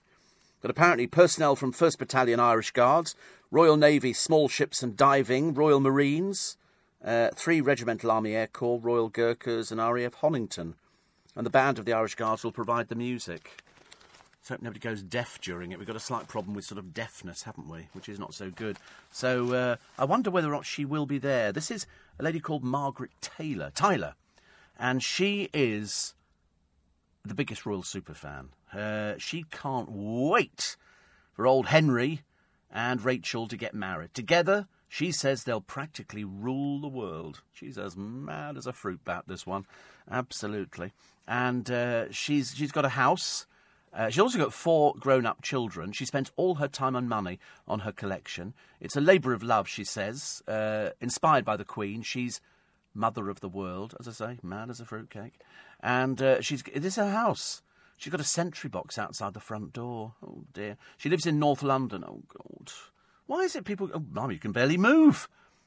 It looks a bit like Ann Widdecombe, who turned up to that National Film Award thing the other day. That's the woman who used to be in politics, and now she's just a figure of fun. Uh, so she's 74, is Margaret. She's got life size cutouts of the Queen, and there's a Diana room, and, uh, well, she just collects everything. She's got some weird and wonderful souvenirs, because there must be loads of souvenirs. Loads of She's even got a Union Jack jacket, and she's got Union flag bedding. Uh, she's very patriotic. In fact, she possibly might be the most patriotic person that we know. In fact, actually, having seen her, I think I've seen her at some of the events, she doesn't have real corgis. That would be silly. She's got cut-out corgis, which sit on the stairs, which is quite nice. And it's, um, she's obviously quite happy. Listen, if it's her hobby, let her enjoy it. She seems, she's quite mad, of course. But uh, she's got pictures of everybody, which is lovely. Loads of, she's got a little model Prince George. This looks like a dusting nightmare. It looks like she could be dusting for, you know, from. It's like painting the Forth Bridge. You get to the end of it, they've got to start all the way from the beginning. But she's happy. And she's got pictures of Harry, sorry, Henry. And she can't wait for the wedding. So she will be the one down there wearing the Union Jack uh, jacket and uh, everything else. Of course, you realise that after she passes on, the kids will be flogging it so fast. what do they want with it? That's the trouble now, isn't it? She's got a big mug collection and um, and it's nice. But people don't want that, do they? When when you sort of inherit stuff, they go, well, it must be worth something. I don't know how much these things are worth, but uh, I suspect she must have thought of it. She needs to will it to a museum or something like that. Then you know. Because the kids are not going to do anything with it, are they? Uh, Eddie says, so agree with you about Sunday shopping. Here in deeply Catholic Malta, there are no such restrictions. My local, uh, is it called Carrefour supermarket. It's open 7 7. So refreshing. Lovely morning here, he says. Clear skies, sunny and mild. That's what we're hoping for. Uh, charity shop worker, says Ian, with the twins, do have first dibs. My mum's neighbour works in a charity shop and comes home with loads of uh, gear, a van load. Then every Sunday sells it at boot fairs. Oh, don't say that. It makes me think that they're not honest people who work there. I know people pinch from charity shops. Mind you, probably people who work in charity shops. But you're right, they do get first first dibs. Somebody comes and goes, oh, well, I'll put that to one side. I mean, I, I would think that would, would that not be normal? Uh, Steve, I won eight euros and thirty cents on the lottery yesterday. I've decided to stay with the wife, says Stephen Hamburg. I think possibly one of your better decisions. You're listening to a podcast from LBC. Morning, everybody. Thursday. Tomorrow, uh, well, today's Maundy Thursday, traditionally the giving of the money, which the Queen will probably do later, unless she's assigned it to somebody else. And uh, then tomorrow, it's holiday. Well, for many of you, for lots of people, it won't be holiday because you'll be working the weekend and the uh, and the Easter holiday. But it doesn't matter, does it? It really. I think days blend into uh, into one another actually nowadays. Uh, Steve, my great uncle was the guard of honour at Queen Victoria's funeral. Not as good as yesterday, because yesterday we had uh, one of the children of the person who played Little Bod in Carry On Screaming, and he's 83. We were very excited by that. Well, I thought that was that was a classic yesterday. And uh, somebody says, "Is it true they've now taken the Easter off Easter eggs in the UK?" My friend told me this, and I thought it was daft. Why would anybody have a problem with that? Surely it shouldn't be an issue to celebrate a religion that's historically linked to our country. The majority wouldn't have an issue with this. I think it goes back to the mamby-pamby uh, lot that you refer to often. What are your thoughts? I don't know. They they seem to. I think you'll find if you go to Cadbury's uh, site, it's got Easter there. You know, in, in, in, quite quite big letters. They're not sort of hiding the fact it's Easter. I think I think the the truth of the matter is, I think what we've forgotten is that it's a religious festival. That's what people have forgotten, and so people are complaining, saying, you know, where are all the crucifixes? Where no, all you see is little rabbits and ducks and things like that and Easter eggs, but there's no mention of any any link to Christianity or any religion at all because it it kind of doesn't sort of fit, does it? I mean, I don't know whether or not if you go to your local church they give Easter eggs. They always used to at our local church. The kids would get a little Easter egg to go home with, which when when you were a little person that was quite a big deal. We thought that was quite a nice thing to do, but whether or not it happens now, I don't know. But the, the, there appears to be no connection. And I suppose if you were Christian, you'd be a little bit fed up that, you know, this is our time, but in fact, it's not mentioned anywhere. and you know because churches are not full because people don't go to churches as often as they used to. Mainly, so if you go to churches now, it is they are dwindling congregations. They really are, really, really dwindling. And so a lot of churches. I'd love to live in a church. I don't know why. I've sort of had a thing about one. There was one came up for sale a while ago, but unfortunately I didn't win nine million pounds, and that's how much it was. And it was beautiful. And they in, in the crypt they'd actually put a swimming pool, and it's in a lovely little village called Petersham, which is not too far from where Ant McPartlin had a bit of a bit of an incident the other day. But uh, I always thought that must be quite nice. That must mean you're very spiritual if you want to go and live in a church. Although actually, I'm equally at home living by water. I'd quite like to sit there with, with a big window seat looking out to sea or something like that. Still thinking of that word, you know. Still thinking of the word. So I'm not sure actually, but no, Easter is still there. It might not say Easter egg on it because we all know what Easter eggs are, but I don't know why we have Easter eggs. It's it's the rebirth, isn't it? It's it's you know it's it's life, and it's the stone that rolled away from the tomb. Apparently, looked like an Easter egg. Of course, if it had been, it wouldn't have left the tomb at all. It just sat there eating the Easter egg. But I don't think they had Easter eggs in those times. They don't, you know. I can't remember when they first came along, and who invented it. I remember seeing moulds for sale years and years ago, so you could actually make your own Easter eggs. I thought that was a bit dull and boring, actually, but you know, kids quite like doing it and it's uh, it's a good. You probably find some very posh families listening who go. We always get the kids to make Easter eggs. You can make little ones and with praline in the middle or something. I don't know. But uh, it doesn't really bother me, actually. I'm not really a chocolate person. Uh, 84850 steve at lbc.co.uk. Tony in Southsea says, I think Madeleine McCann received more money because they're doctors and fa- fairly well off, whereas Ben Needham's family are working class. Totally unfair and not right. Yeah, she complained yesterday, and uh, I have to be honest, I'm, I'm kind of with her on it. You know, Ben Needham, 1.15 million. Madeleine McCann, 11 million pounds. And still nothing. Nothing at all. You know, if they'd spent so much money, perhaps they could have found out what happened to poor Ben Needham. There's been various uh, thoughts on it, but 11 million pounds. I mean, it's it's got to stop soon, hasn't it? Or does it? I don't know. I don't know if they keep finding money, where it comes from. All I do know is that when you go into police stations now, the particular department you want to talk to has been disbanded. We don't have enough police officers. We have people wandering about on the streets making programmes for the television, but we don't actually have enough police officers to come and sort out a burglary or a crime or shoplifting. You know, whereas you would have thought they'd be, you know, way overstaffed. I think no, I haven't got anybody. People leave, they get stressed, and they and they leave. So we don't have the police officers we should have. It's a shame, really, isn't it? I think so. Uh, 84850 steve at lbc.co.uk. Martin and Zully, normally from Essex. You don't need to say that to me. I can tell by the names. Martin, and so I can tell Essex straight away. Uh, they've been uh, listening from the Maldives. The time zone means we can tune into the whole show now. We had no idea you loved Katie Price and Gemma Collins so much. Oh, I've always said I could see Gemma Collins in something long and flowing. The Thames would be uh, the thing that springs to mind. Yes. And of course, once you've seen Arg with his shirt off, you'll be sending sympathy cards left, right, and centre. It's very embarrassing. Very, very. He's obviously just let himself go. He just obviously can't be bothered which is uh, which is fine. I'm baking hot cross buns. We were just talking about hot cross buns a minute ago because they're so fattening. They're very cheap, though, isn't it? It's cheaper to, to buy them than it is to make the blooming things. Glorious smells wafting over me, your dulcet tones to inform and amuse coming over the airwaves. The bloke softly snoring in the other room. Squiggles the cat turned up, eyeing me with one of her lesser of homicidal faces. Knowledge of her family time over the weekend. Sometimes life feels so Perfect. It was good of you and really important to give out the Samaritan's number, as by the law of average, thousands listening will feel so down this Easter. I know people, uh, you know, I don't think people ever understand. You could be in a room full of thousands of people, and you could still be the loneliest person in the entire world. Look at Ant. You know, he goes off drinking and he does all sorts of things. You think, where are his friends? Where are the friends who can keep you on, you know, take you out for a meal or something like that? I mean, I have to suffer here with Paul Smith, so I have to take him out every so often for a meal. Today we're doing Five Guys. I've never done it. Uh, so I'm looking forward to that. What, what it's going to be like, I've got no idea. Somebody said to me it's a little bit expensive. I said, well, don't worry. I shall report back, definitely. Um, another one here says, uh, is the word gullible? No. Mikey Wolverhampton thought it was Titanic. Somebody says, was the word Gemma Collins? Well, that would be two words. And it is only the one word. Uh, Anti disestablishmentarianism. Thank you, Tony. No. You're definitely not on the same wavelength as me at all this morning.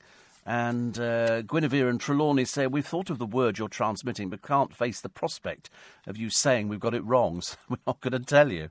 Well, there you go. Uh, Steve, I've just refused to buy any Easter eggs without the word Easter on it, just on principle, says uh, Debbie.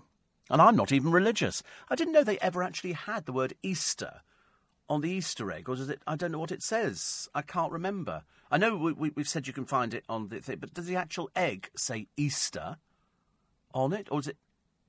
Sorry, uh, does the box say? I don't know. I can't remember. I, I never look at the box. You just look at the egg, thinking I'll rip that packaging off in about two minutes and have the egg. But I, I'm not sure if they do say Easter egg, or it's got a picture of daffodils and a crucifixion or something. I don't know because I can't remember because I don't go and buy these things anyway. Uh, if you look at the uh, the TV weekend listings, ITV, BBC, Channel 4 and 5, there's a noticeable lack of the usual Easter movies, a distinct lack of Easter religious epics. And um, someone is watering down the Christian part, says Andy. They just don't think it pulls an audience, do they? They really don't. It's very rarely would you find. In fact, Easter used to be the time that you got Billy Smart's circus on the television. There was, was never anything to do with, with religion I always find it a little bit depressing. If you want to watch religious films, you better go and buy them on DVD and watch them yourself because you're not going to get them in the schedules. They just don't bother. They'd rather show you sort of Fast and Furious or Take Me Out. Nor likey nor lighty. That's as good as it gets. Easter is a pagan festival hijacked by the Christians, says Paddy, who's still suffering in Andover. I must say he gets more twisted by the day, poor soul. He says it celebrates fertility and was called Easterus, I believe. No, you're wrong with the word, definitely. And uh, in Isleworth by St Margaret's, my wife is selling a converted church. Uh, that sounds quite a nice idea. I quite like. I think I think it's very spiritual. Don't you think it's spiritual? I do. Uh, have you heard of uh, champing? No. Apparently, it's where you get to camp in a church for a night or two. Says Patsy. Really? What? They just invite people in? Oh, apparently by, by the retailers, the products are called Easter eggs, but it doesn't say it on the box. Get your Easter eggs here, but unfortunately, it doesn't say it on the box. I think it. I think it should do, shouldn't it? Or perhaps you should have. I don't know. Perhaps it's just little children going to church uh, over this weekend who'll be given a little Easter egg by the by the vicar. Don't touch it. Right, coming up very shortly, the news at uh, six o'clock. Do you know it's a year until Brexit? A poll says no to a second referendum. Uh, you've guessed it, the long weekend will be full of rain. Rain, rain, go away, please. Victims weep with joy as the black cab rapist released from prison is cancelled. Council tax, biggest rise in 14 years. The school, I'll tell you about in a moment, that makes children beg for toilet roll. Might as well start taking it in yourself. Uh, want to live on Britain's most exclusive beachfront? It's another stupid house for sale on Sandbanks. Uh, this one's uh, down near Bournemouth, and it's nine million quid. You're listening to a podcast from LBC. Morning, everybody. Nice to have your company. It's Thursday, 29th of March, 2018, and it's four minutes past six. Or not, if you didn't bother doing the clocks. But it doesn't really matter, actually because you're going to be having a nice weekend and it's going to absolutely tip it down. And uh, we're all going to get soaking wet. But it doesn't matter, it's only water. Makes no difference at all. Uh, we were trying to work out actually why, during the break, they were thinking, or they, are, they have done it, taken away the internet from Julian Assange. We also can't work out, and I can't remember what the reason was that the Ecuadorian embassy took him in in the first place. They must be regretting that deeply. Because presumably at some point he's going to go. We just don't know when he's going to go. So uh, it's interesting. Although, actually, I know people who actually been into the Ecuadorian embassy. I, of course, haven't. And. Uh, and, and, and everything, he sort of appeared, but everybody said, oh, he smells. And you think perhaps they don't have showers in there. And yet they must have. So they've taken away his internet connection. I mean, how is Pamela Anderson going to communicate with him? Perhaps she'll have to sort of phone him or something like that. I don't know. Uh, Steve, if you like the idea of living near water, flats are now being built on the site of the pull down Teddington studios, says Simon. I know. Overlooking the weir, or as we prefer to call it, that's where they end up if they've jumped into the river, which has happened on more than one occasion. And uh, that was, I, I, don't think I'd want to live on a site where Teddington Studios was. I thought it was sacrilege that they pulled the thing down in the first place. Every time they pull something down, what do they do? Put flats up. It drives me mad. Drives me mad. Front page of the uh, of the Daily Star today. A friend of mine uh, was drinking last night and uh, red wine, and uh, and said that uh, I've woken up early. Two glasses of red wine. Obviously not a proper drinker. You know, two glasses of red wine. Can you believe it? And that means you wake you wake up early. I can have four glasses of prosecco and still sleep all the way through it. It's quite easy today. But it's going to rain, so we're going to get wet and it's going to be miserable. But I don't care.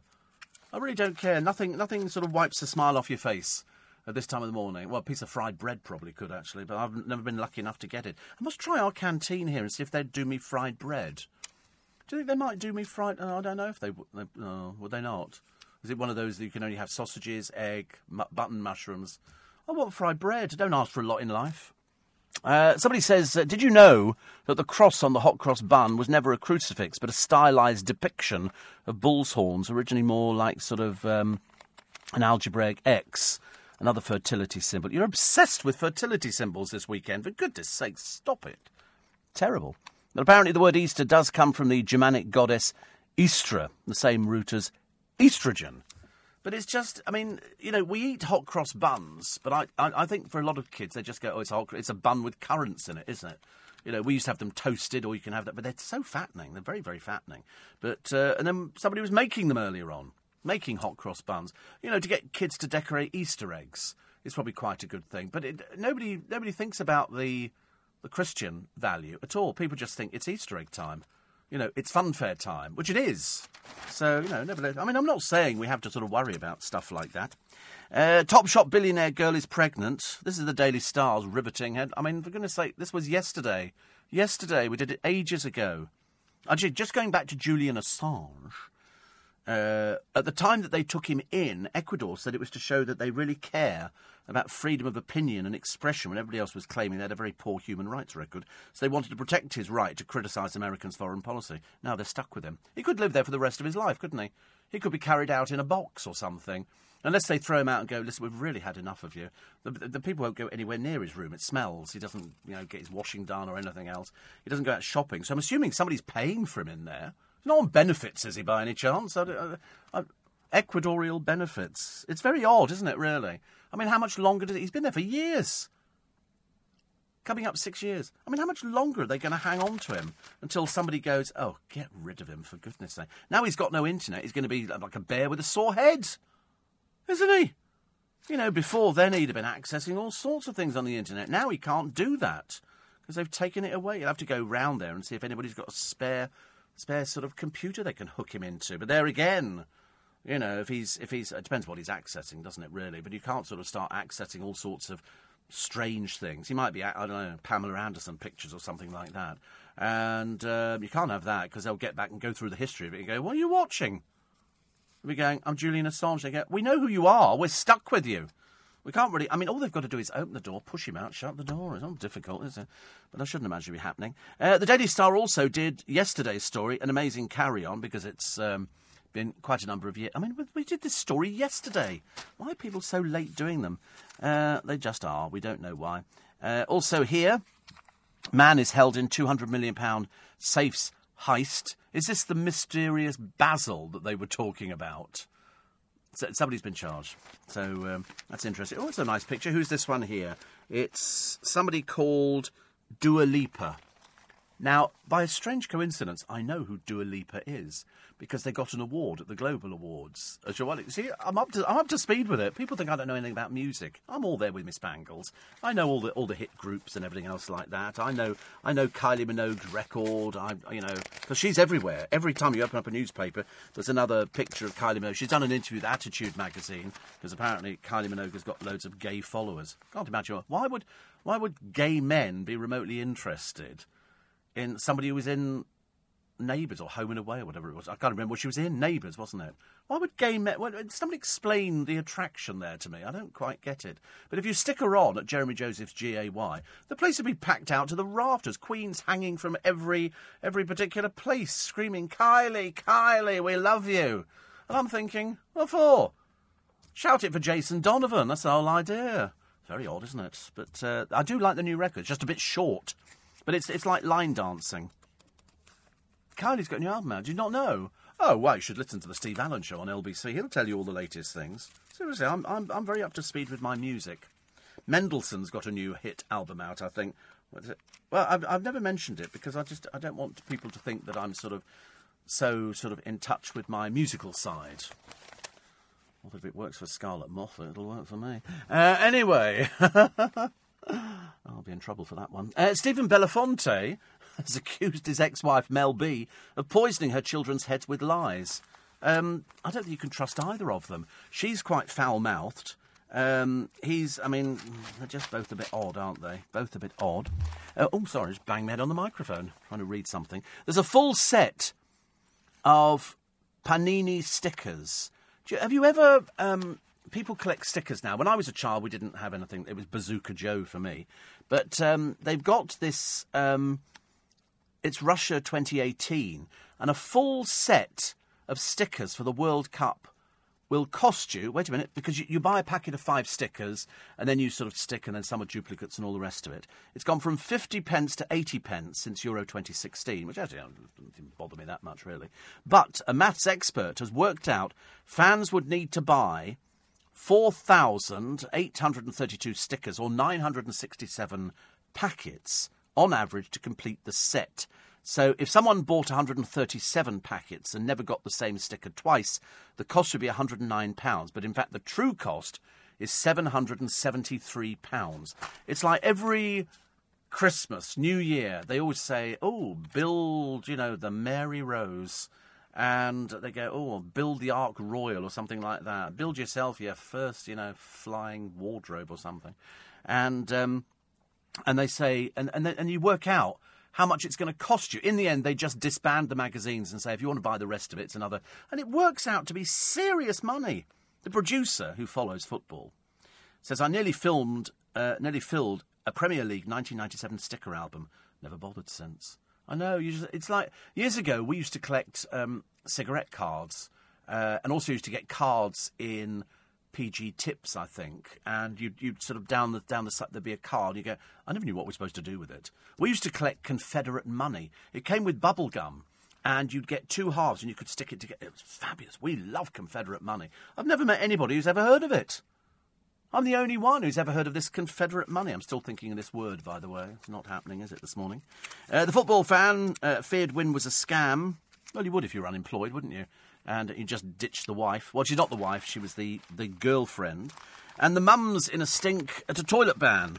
Furious parents have accused a school of humiliating children by banning loo roll from the toilets. More than 400 pupils must put up their hand for permission to take a few sheets if they need to go. One boy was left in tears after a. a t- I can't even tell you this. Well, it just anyway. The teacher demanded to know if he really needed to go to the toilet. What is the matter with this place? This is, I mean, it's just ridiculous. This, this primary school is in Dudley in the West Midlands. They've got 430 pupils between 5 and 11. Is rated as good by Ofsted. Not now. You've got to ask for the toilet paper. Not so. Oh, look, picture of David Beckham with people who've got no idea who he is. They go, it's David Beckham again. You think that's, that's just what he does. He just poses for pictures. They just, who else? Who is he? Is David Beckham? What's he do? Well, he used to play football a long, long time ago. Now he just models pants and talks about whiskey which is a bit, a bit of a worry, isn't it? Uh, Kate to tip off Meg on fashion. Princess Kate has offered royal fashion advice to Meghan Markle. You can imagine Meghan Markle taking that, can't you? I'm sorry, love, I'm an actress. I know all about fashion. Why is it they think she's an idiot? She knows probably more about fashion than Kate does. Uh, also, skint families are cutting their own hair and refusing to flush the loo to save water. Apparently, people are sort of cutting their own hair. Who cuts their own hair? Blimey, it's cheaper. I don't know how much it costs where you are, but round my way, you can get a cut for a for a man for about nine quid. In fact, if you go a bit further down the road, Hounslow, you can get it between three and five pounds. It's that cheap. It only takes them like two minutes. I mean, mine. All right, so they make a lot of noise with scissors and stuff like that. They don't actually cut the hair, but I, I feel good at the end of it. I think, you know, Cash has cut my hair nicely, and I walk out there feeling a bit better about life. In fact, I might even go and have a haircut uh, today because everything's going to be closed tomorrow. I warn you now. Everything's going to be closed apart from the good old corner shops, which is good news. You're listening to a podcast from LBC. It's very interesting. I was thinking a short while ago, the, the police have still got no nearer finding out uh, where this drug came from. They now think it was their front door. So currently, in hospital, his father and daughter Now, as far as I know, they're they're in an induced state at the moment. They don't seem to have come round at all. But a close friend of the former spy, who was poisoned along with his daughter in Salisbury, says the pair are so ill they should be allowed to die. This is Sergei and uh, Yuli Skripal remain in a critical condition. Ross Cassidy, who met Sergei when he moved in next door in 2010, uh, says their quality of life will be poor. Quite frankly, what future have they got? We've already been told that they'll be severely mentally impaired, and uh, I don't think they'd want that. And quite frankly, I think death would probably be merciful. Dreadful thing to say, isn't it, really? Because, um, so in other words, they're obviously not awake. They're obviously in this critical condition, but I don't know what we don't know what happens to them. How long do they stay like that? Does, has this drug taken complete effects, or is uh, or is there more to come? We shall never know. Uh, I'm a born again Christian, says Grace, and I love Easter messages in the Bible. I don't buy an Easter egg unless it's written Easter on the box. That's the the hard push to find those ones. I'm telling you. I don't buy anything from Cadbury's. Shame on Cadbury's. Well, it's, it's an American company, isn't it? So that's all we uh, have. Uh, a friend of mine is guessing the word this morning. I keep transmitting this word, and it's obviously having no effect. He's actually come up with Greggs Sausage roll or something like that.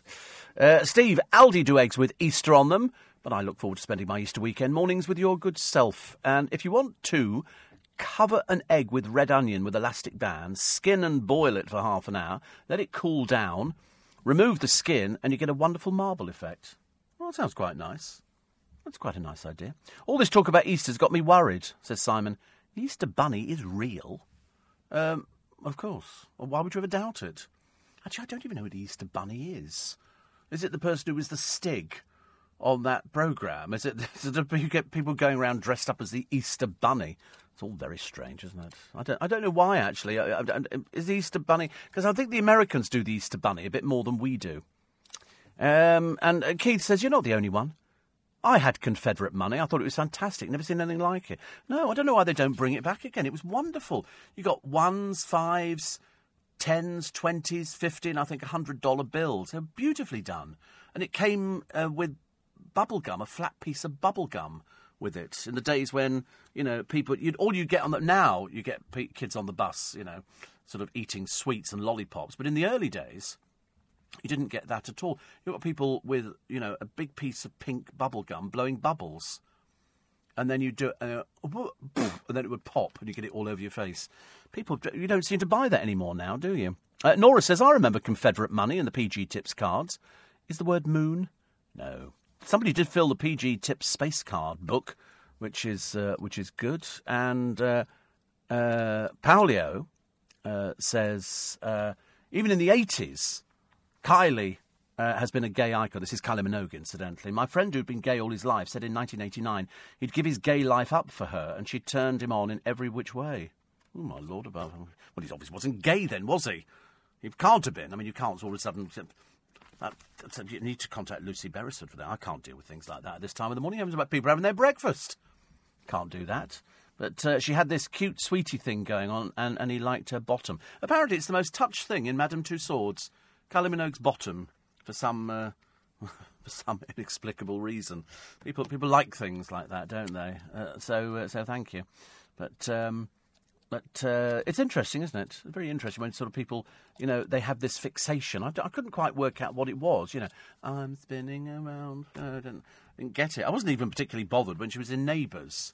And then she went out with sort of Jason Donovan, and we quite liked that idea. That was sort of that was sort of a fun thing, wasn't it?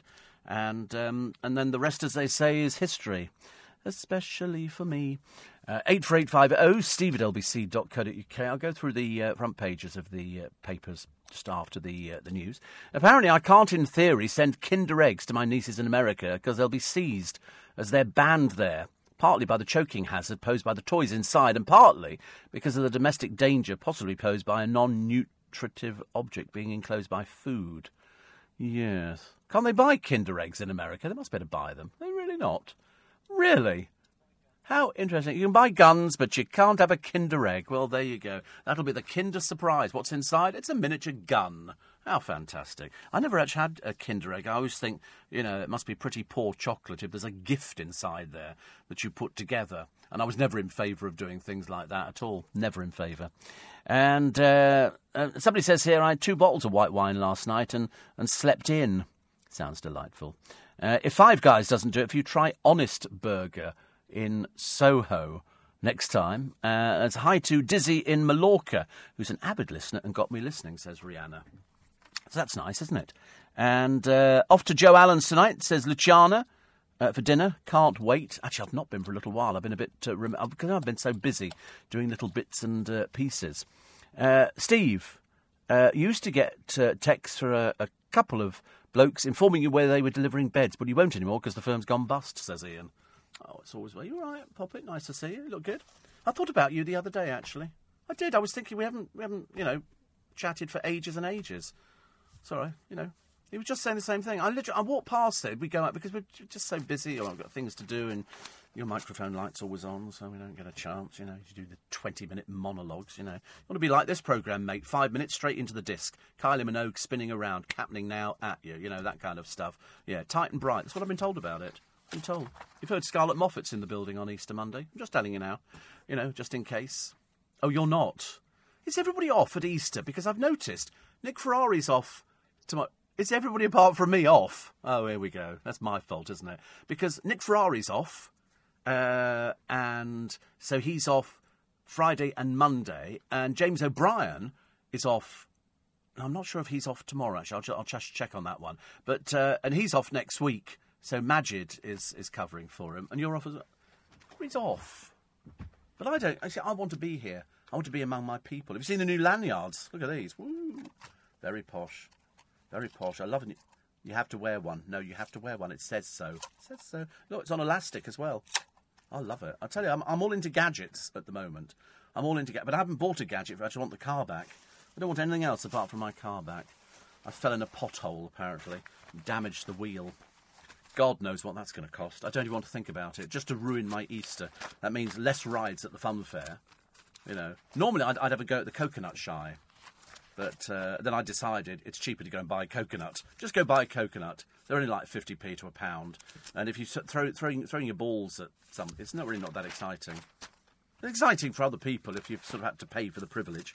Uh, Chocky and buns can spark an attack of asthma. If you're one of these people, see, I'm not particularly bothered about Easter eggs, and I'm not bothered about uh, buns. I did buy some buns the other day because they had apple and cinnamon, and it made me feel as I was being a bit Christmassy apple and cinnamon, and they're only like two quid a packet. Or is it two packets for two quid? Whatever it is, you can't make the things. It's so much cheaper. Uh, anyway, asthma sufferers could trigger a deadly attack by eating the treats. They said Easter eggs or hot cross buns often spark food allergies and wheezing fits. Wheezing? I haven't had a wheezing fit for ages. Uh, apparently, outdoor egg hunts also expose them to cold and pollen, so you mustn't uh, you mustn't do these things. Go, you've got to go. Don't care, do you? Just don't care now, honestly. So reckless. But uh, one, one particular person has been in hospital ten times because tree pollen, of which she has a severe allergy to, comes out at Easter. Oh, dear, honestly. That was like Dynamo in the papers the other day. Because of the uh, medication that he's on for his Crohn's, he's come out in this rash which is all over his face. He's put on a load of weight, which is terrible. Because the, but the worst thing is, his hands are so arthritic he can't shuffle cards. And that's and he's a magician. Luckily, he must be absolutely filthy rich. That doesn't cover it, but it's, you know, for a magician not to be able to shuffle cards. I mean, admittedly, I'm rubbish at shuffling cards, but, uh, but I'm not arthritic. Well, not as far as I know, I'm not arthritic. A friend of mine, my, my brother's got gout. Terrible gout. He's, I mean, it sort of clears up, then it comes back, then it comes, then it disappears, then it comes. Oh God, it's a nightmare. Illnesses nowadays, I tell you, my bathroom it looks like a small version of the chemist. It really does. I've got everything for, you know, for everything. The only thing I've not got, which I really wanted, was calamine lotion, only because I became quite addicted as a small child to the smell of it, and I, on that happy note, love you. on that happy note of calamine. I loved calamine lotion. You'd put it on if you've got prickly heat and stuff like that. Or what was the other thing? Not prickly heat. We used to get something, whatever it was. It came with with the sunshine, and then you put the calamine on. And I used to think it was. Oh, I loved it. I love the smell of it. I'm not even sure if you can still buy it. I'll have to check with my chemist goods to find out if you can still get calamine. I might just buy it for the sake of buying it because I like the smell. Does that make it wrong? Does that make it? Should I have that? Should I have Andrew's liver salts? And everything else? Uh, probably not, actually. but uh, I'm supposed to keep most things. I've, I've, got plasters and I've got heel cream and oh god, enough. If, if, you're diabetic, I tell you, your life takes on a whole new meaning. Okay, listen, um, Steve. Oh, somebody else saying they were off to Joe Allen's tonight. I wish they'd finished doing all the roadworks outside. The end of the Strand. It's going to be about a year, but it doesn't alter the fact it's still one of my favourite places in town. It really is. It's just, you know, not because of, you know, showbiz connections, just because I like it. You're listening to a podcast from LBC. Coming up at 7 o'clock this morning on LBC, Nick Ferrari with Breakfast. The black cab rapist John Worboys will stay in prison after the High Court blocked his release. Nick will speak to one of his victims who had to crowdfund the legal action to keep him inside. It's now exactly one year until we leave the European Union, so LBC's political editor Theo Usherwood will get an update on how Brexit plans are going from Theresa May. And the prominent Leave campaigner Iain Duncan Smith will also be joining Nick to take your calls on what he makes of the government's plans. All of that and more with Nick Ferrari this morning from 7 here on LBC. We've got uh, 24 minutes to 7 now. Um, They've got various stories in the papers today. Labour in the meltdown over the anti Semitism. Uh, Richard Madeley under fire for teasing a weather girl about an outfit. Now, I think they've sort of they've chosen their words fairly carefully, and uh, he suggested in jest. Of course, it's always one of these things, but you know, to some people it sounds a little bit strange that uh, the weather girl should test the denim mini dress she was wearing in the rain after she had said she was worried it would shrink. Uh, a lot of people have labelled him creepy and sexist uh, because it's this looks a bit odd, doesn't it? Really, but um, and um, he actually told uh, Susanna Reid uh, that we're loving the denim look, Lucy. It's just an outfit she's wearing. She's reading the weather, okay? How many weather people do they need on that programme, incidentally? How many have they got? Probably a load of them. But uh, it's a bit Dolly Parton she said. She then added, I'm a bit worried it's going to shrink in the rain, which was not the greatest move for the weather today. And, uh, and then they all sort of picked up on it. I mean, some people say he's just being a little bit dirty. But uh, there again, you know, you get that with Eamonn Holmes as well. They all do this. It's all sort of, you know, a little nudge, nudge, wink, wink. Is it really that offensive? Does it really make under, you know, any difference at all? the answer is probably not. Probably not. Um, this handshake. This is Kim Jong Un fatty, fat, fat. And uh, they said that this handshake, uh, this is with uh, China's uh, Xi Jinping, uh, means that he could be ready to axe his nukes. Which actually, in itself, would be an absolute miracle, wouldn't it? I mean, it would be nice if we could do that. There's also an app that's out at the moment to stop children deserting the BBC because apparently um, the BBC don't seem to worry about children anymore. I don't know what ages they're catering for, but what they don't want is the kids going off to watch Netflix. But there again, I thought children's television sort of gave up years ago. In my day, we had lots of children's programmes and we identified with them. I couldn't even tell you who was presenting Blue Peter. I can't tell you if, the, if, it, if it's even going. I've no idea. It is still going, we think. but it's only on their CBB channel was, in fact, as far as I was concerned, it was a mainstream programme on the BBC. It's not on BBC One, is it? it was sh- and then it was shoved away up in Manchester into a small cupboard, and nobody bothered with it. But in its day, it was the main studio at the BBC that you know that they, they took over, and it was a force to be reckoned with. Kids loved it, but then I suppose kids change. You know, kids now have got mobile phones. They're not interested in seeing somebody sitting there with a pussy cat and a pet Labrador. They don't care. But in my day, it was it was the hot program, and if you were really rebellious, you flipped over the other side and watched Magpie. God help you. And then after Magpie, there were various uh, Tiswas, which set new new standards, and all of a sudden, children's television started going in a different direction. So uh, they've got an app to try and get them back again. Way past that now. They've left it way too late. Way too late. Should have the the rot set in ages ago. You remember when they used to announce we've got the new Blue Peter presenter? We'd sit there thinking, who is it? Who is it? And along came Peter Duncan or whoever it happened to be. We go, wow, that's the new Blue Peter presenter. And they'd always get them out there to swim in the uh, Serpentine on sort of New Year's Day. It was freezing cold. But uh, that sort of hardened them up a little bit. And you used to think, that's they were our friends. They were our friends. Uh, British man in world's worst case of super gonorrhea. But you never thought you'd hear that at 20 to 7 in the uh, morning. I'll let you read it. And lots of uh, tributes to Doddy, king of comedy, and kids dressed up as, uh, as the Diddy men. Uh, also, who turned up? Tom O'Connor, uh, Jimmy Tarbuck. Uh, there was also Ricky Tomlinson. Load of people, load of people. Miriam Margolyes turned up as well for the funeral, and they, they turned out for him, which was lovely. Uh, also, Elfin Safety and White Horse Cleanup crew. For four generations, Jim Bealby's family have looked after Britain's largest white horse. Uh, this is uh, it's cut into uh, the uh, the rock. It's cut into the hillside. It's chalk, and it's uh, of the White Horse of Kilburn. It's been created on a North Yorkshire hillside in 1857. The landowner has banned devoted locals from tending it on health and safety grounds. Owner, the Forestry Commission, says it'll do the work itself following recent instructions to volunteers to stop using strimmers or any mechanical devices, as well as chemical sprays during their regular weeding sessions. It's nothing sacred anymore. It's all gone pear shaped, hasn't it? All gone pear shaped. Uh, plus 250 of Harry's old comrades falling in for his wedding day. Uh, the school removing the loo roll in the toilet. Sounds about the daftest thing I've ever heard. How can little children know if they really genuinely want to go to the toilet? And they have to put their hand up. So, do you really need to go to the toilet? Sorry? Do you need? They're only up to the age of 11, so you can imagine. I mean, when 11 year olds want to go to toilet, they want to go to toilet. It's as simple as that. Uh, also in the paper today, this was a strange story. This this one could have implications rocketing around the world. Um, it's the viola player who sued the opera house.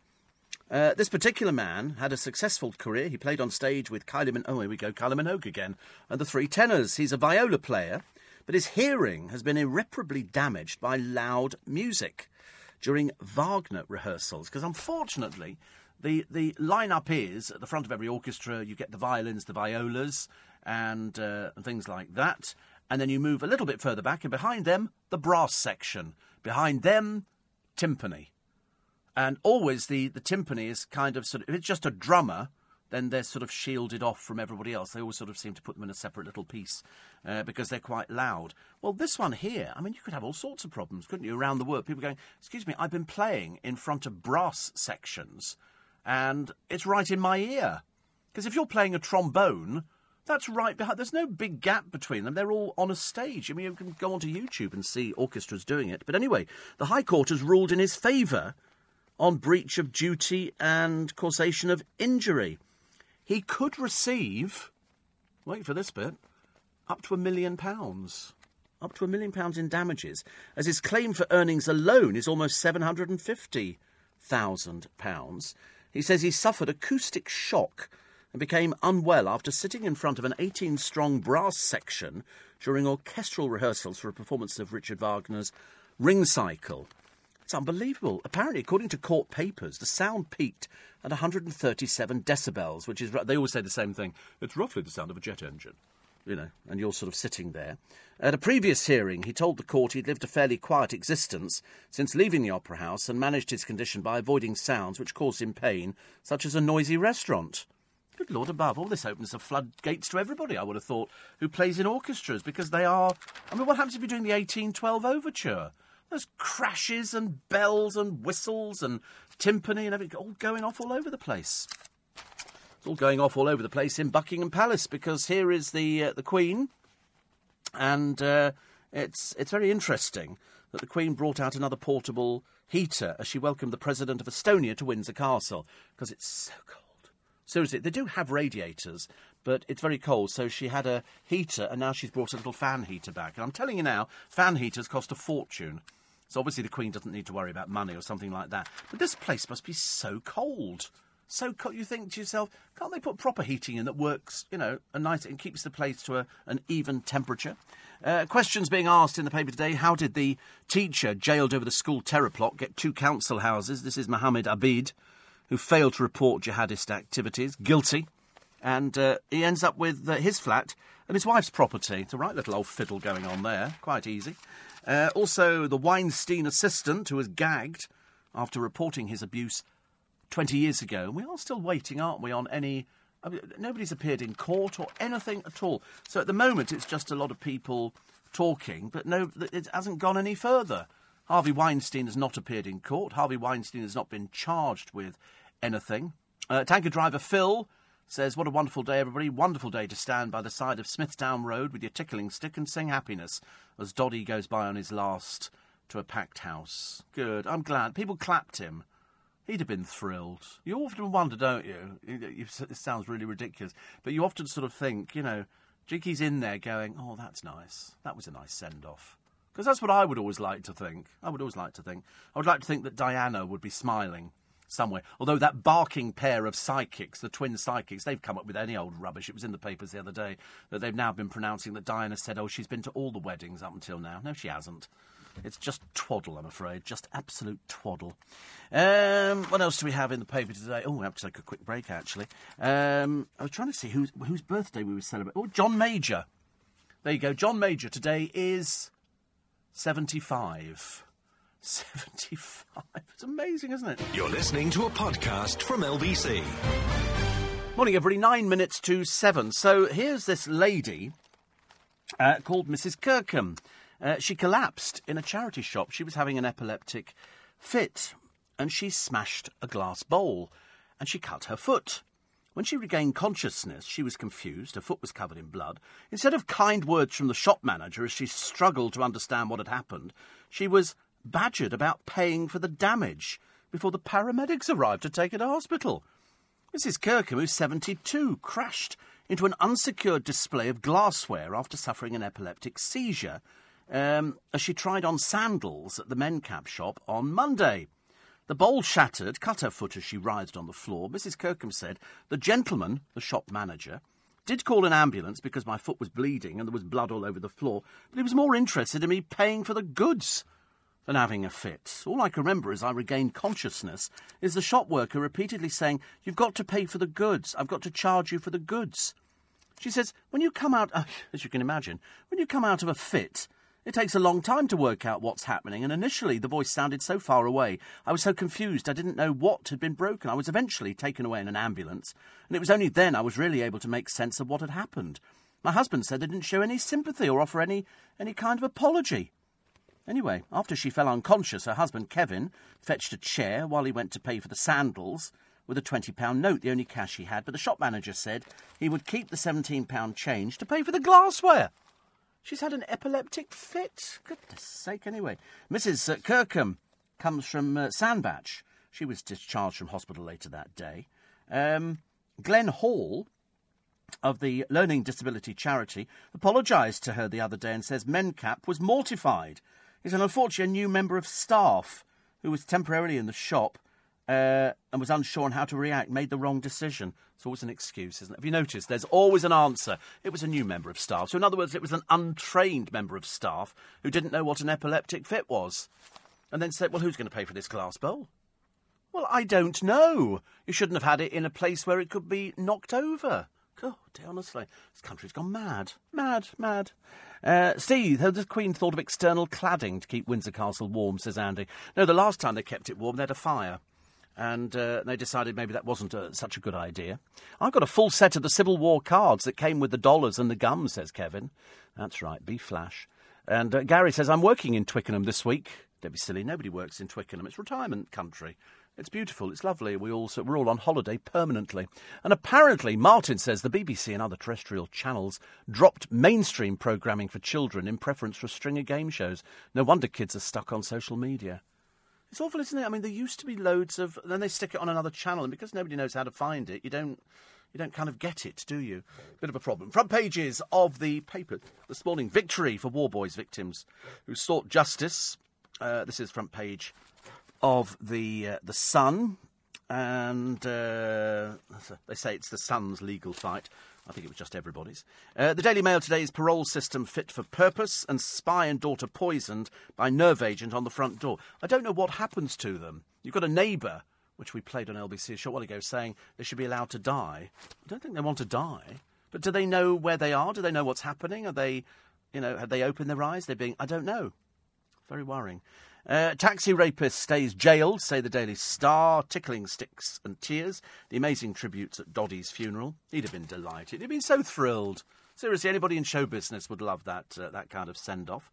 Uh, the Daily Mirror, TV chef's guide to cooking up an Easter feast, and it's James Martin. Uh, R.I.P. Doddy. They've got the little kids dressed up as Diddy men. I mean, I shouldn't imagine they know what a funeral is, these little children, but there you go. Nine million pound lotto win, and I'm single, jobless dad, split from his partner. There's going to be a story, isn't there, why he's jobless. There's, there's got to be a story because uh, there just has to. I just see a story there. Uh, the Guardian this morning: parole board chief forced to quit after court quashes move to free Worboys. No border exit records for 600,000 individuals. They don't know if they've left, stayed, hidden in the country, ripping us off. We've got no idea. They just don't know. That's as simple as that. Times this morning.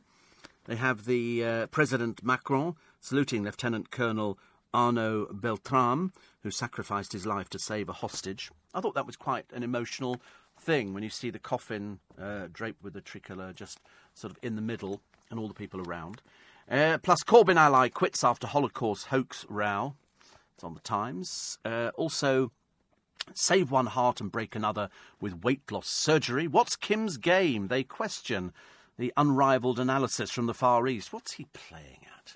I think he just wants people to like him. I seriously believe that. I know he's been responsible for God knows all sorts of uh, dreadful things. But I think he's now got to that stage where he's realised that, you know, they could all be blown up quite easily. Daily Express, one year to Brexit. Our national journey out of the EU is almost over, and a glorious view awaits, says Boris Johnson. Uh, and uh, there's a lovely picture of the white cliffs of Dover, which always makes me feel fairly wistful and fairly nostalgic. Daily Telegraph. Uh, Kaching, the makings of a £32 million wedding. This is what they think Henry's wedding is going to cost 32 million. How can it cost 32 million? How big's the? How much is the cake? Can we see a price for these? I want to see a breakdown if we're paying. I want to know. But uh, as I say, he's only marrying an actress. You know what actresses are like. And um, they've also got Worboys victims accused Minister of disgusting attempt to shift the blame.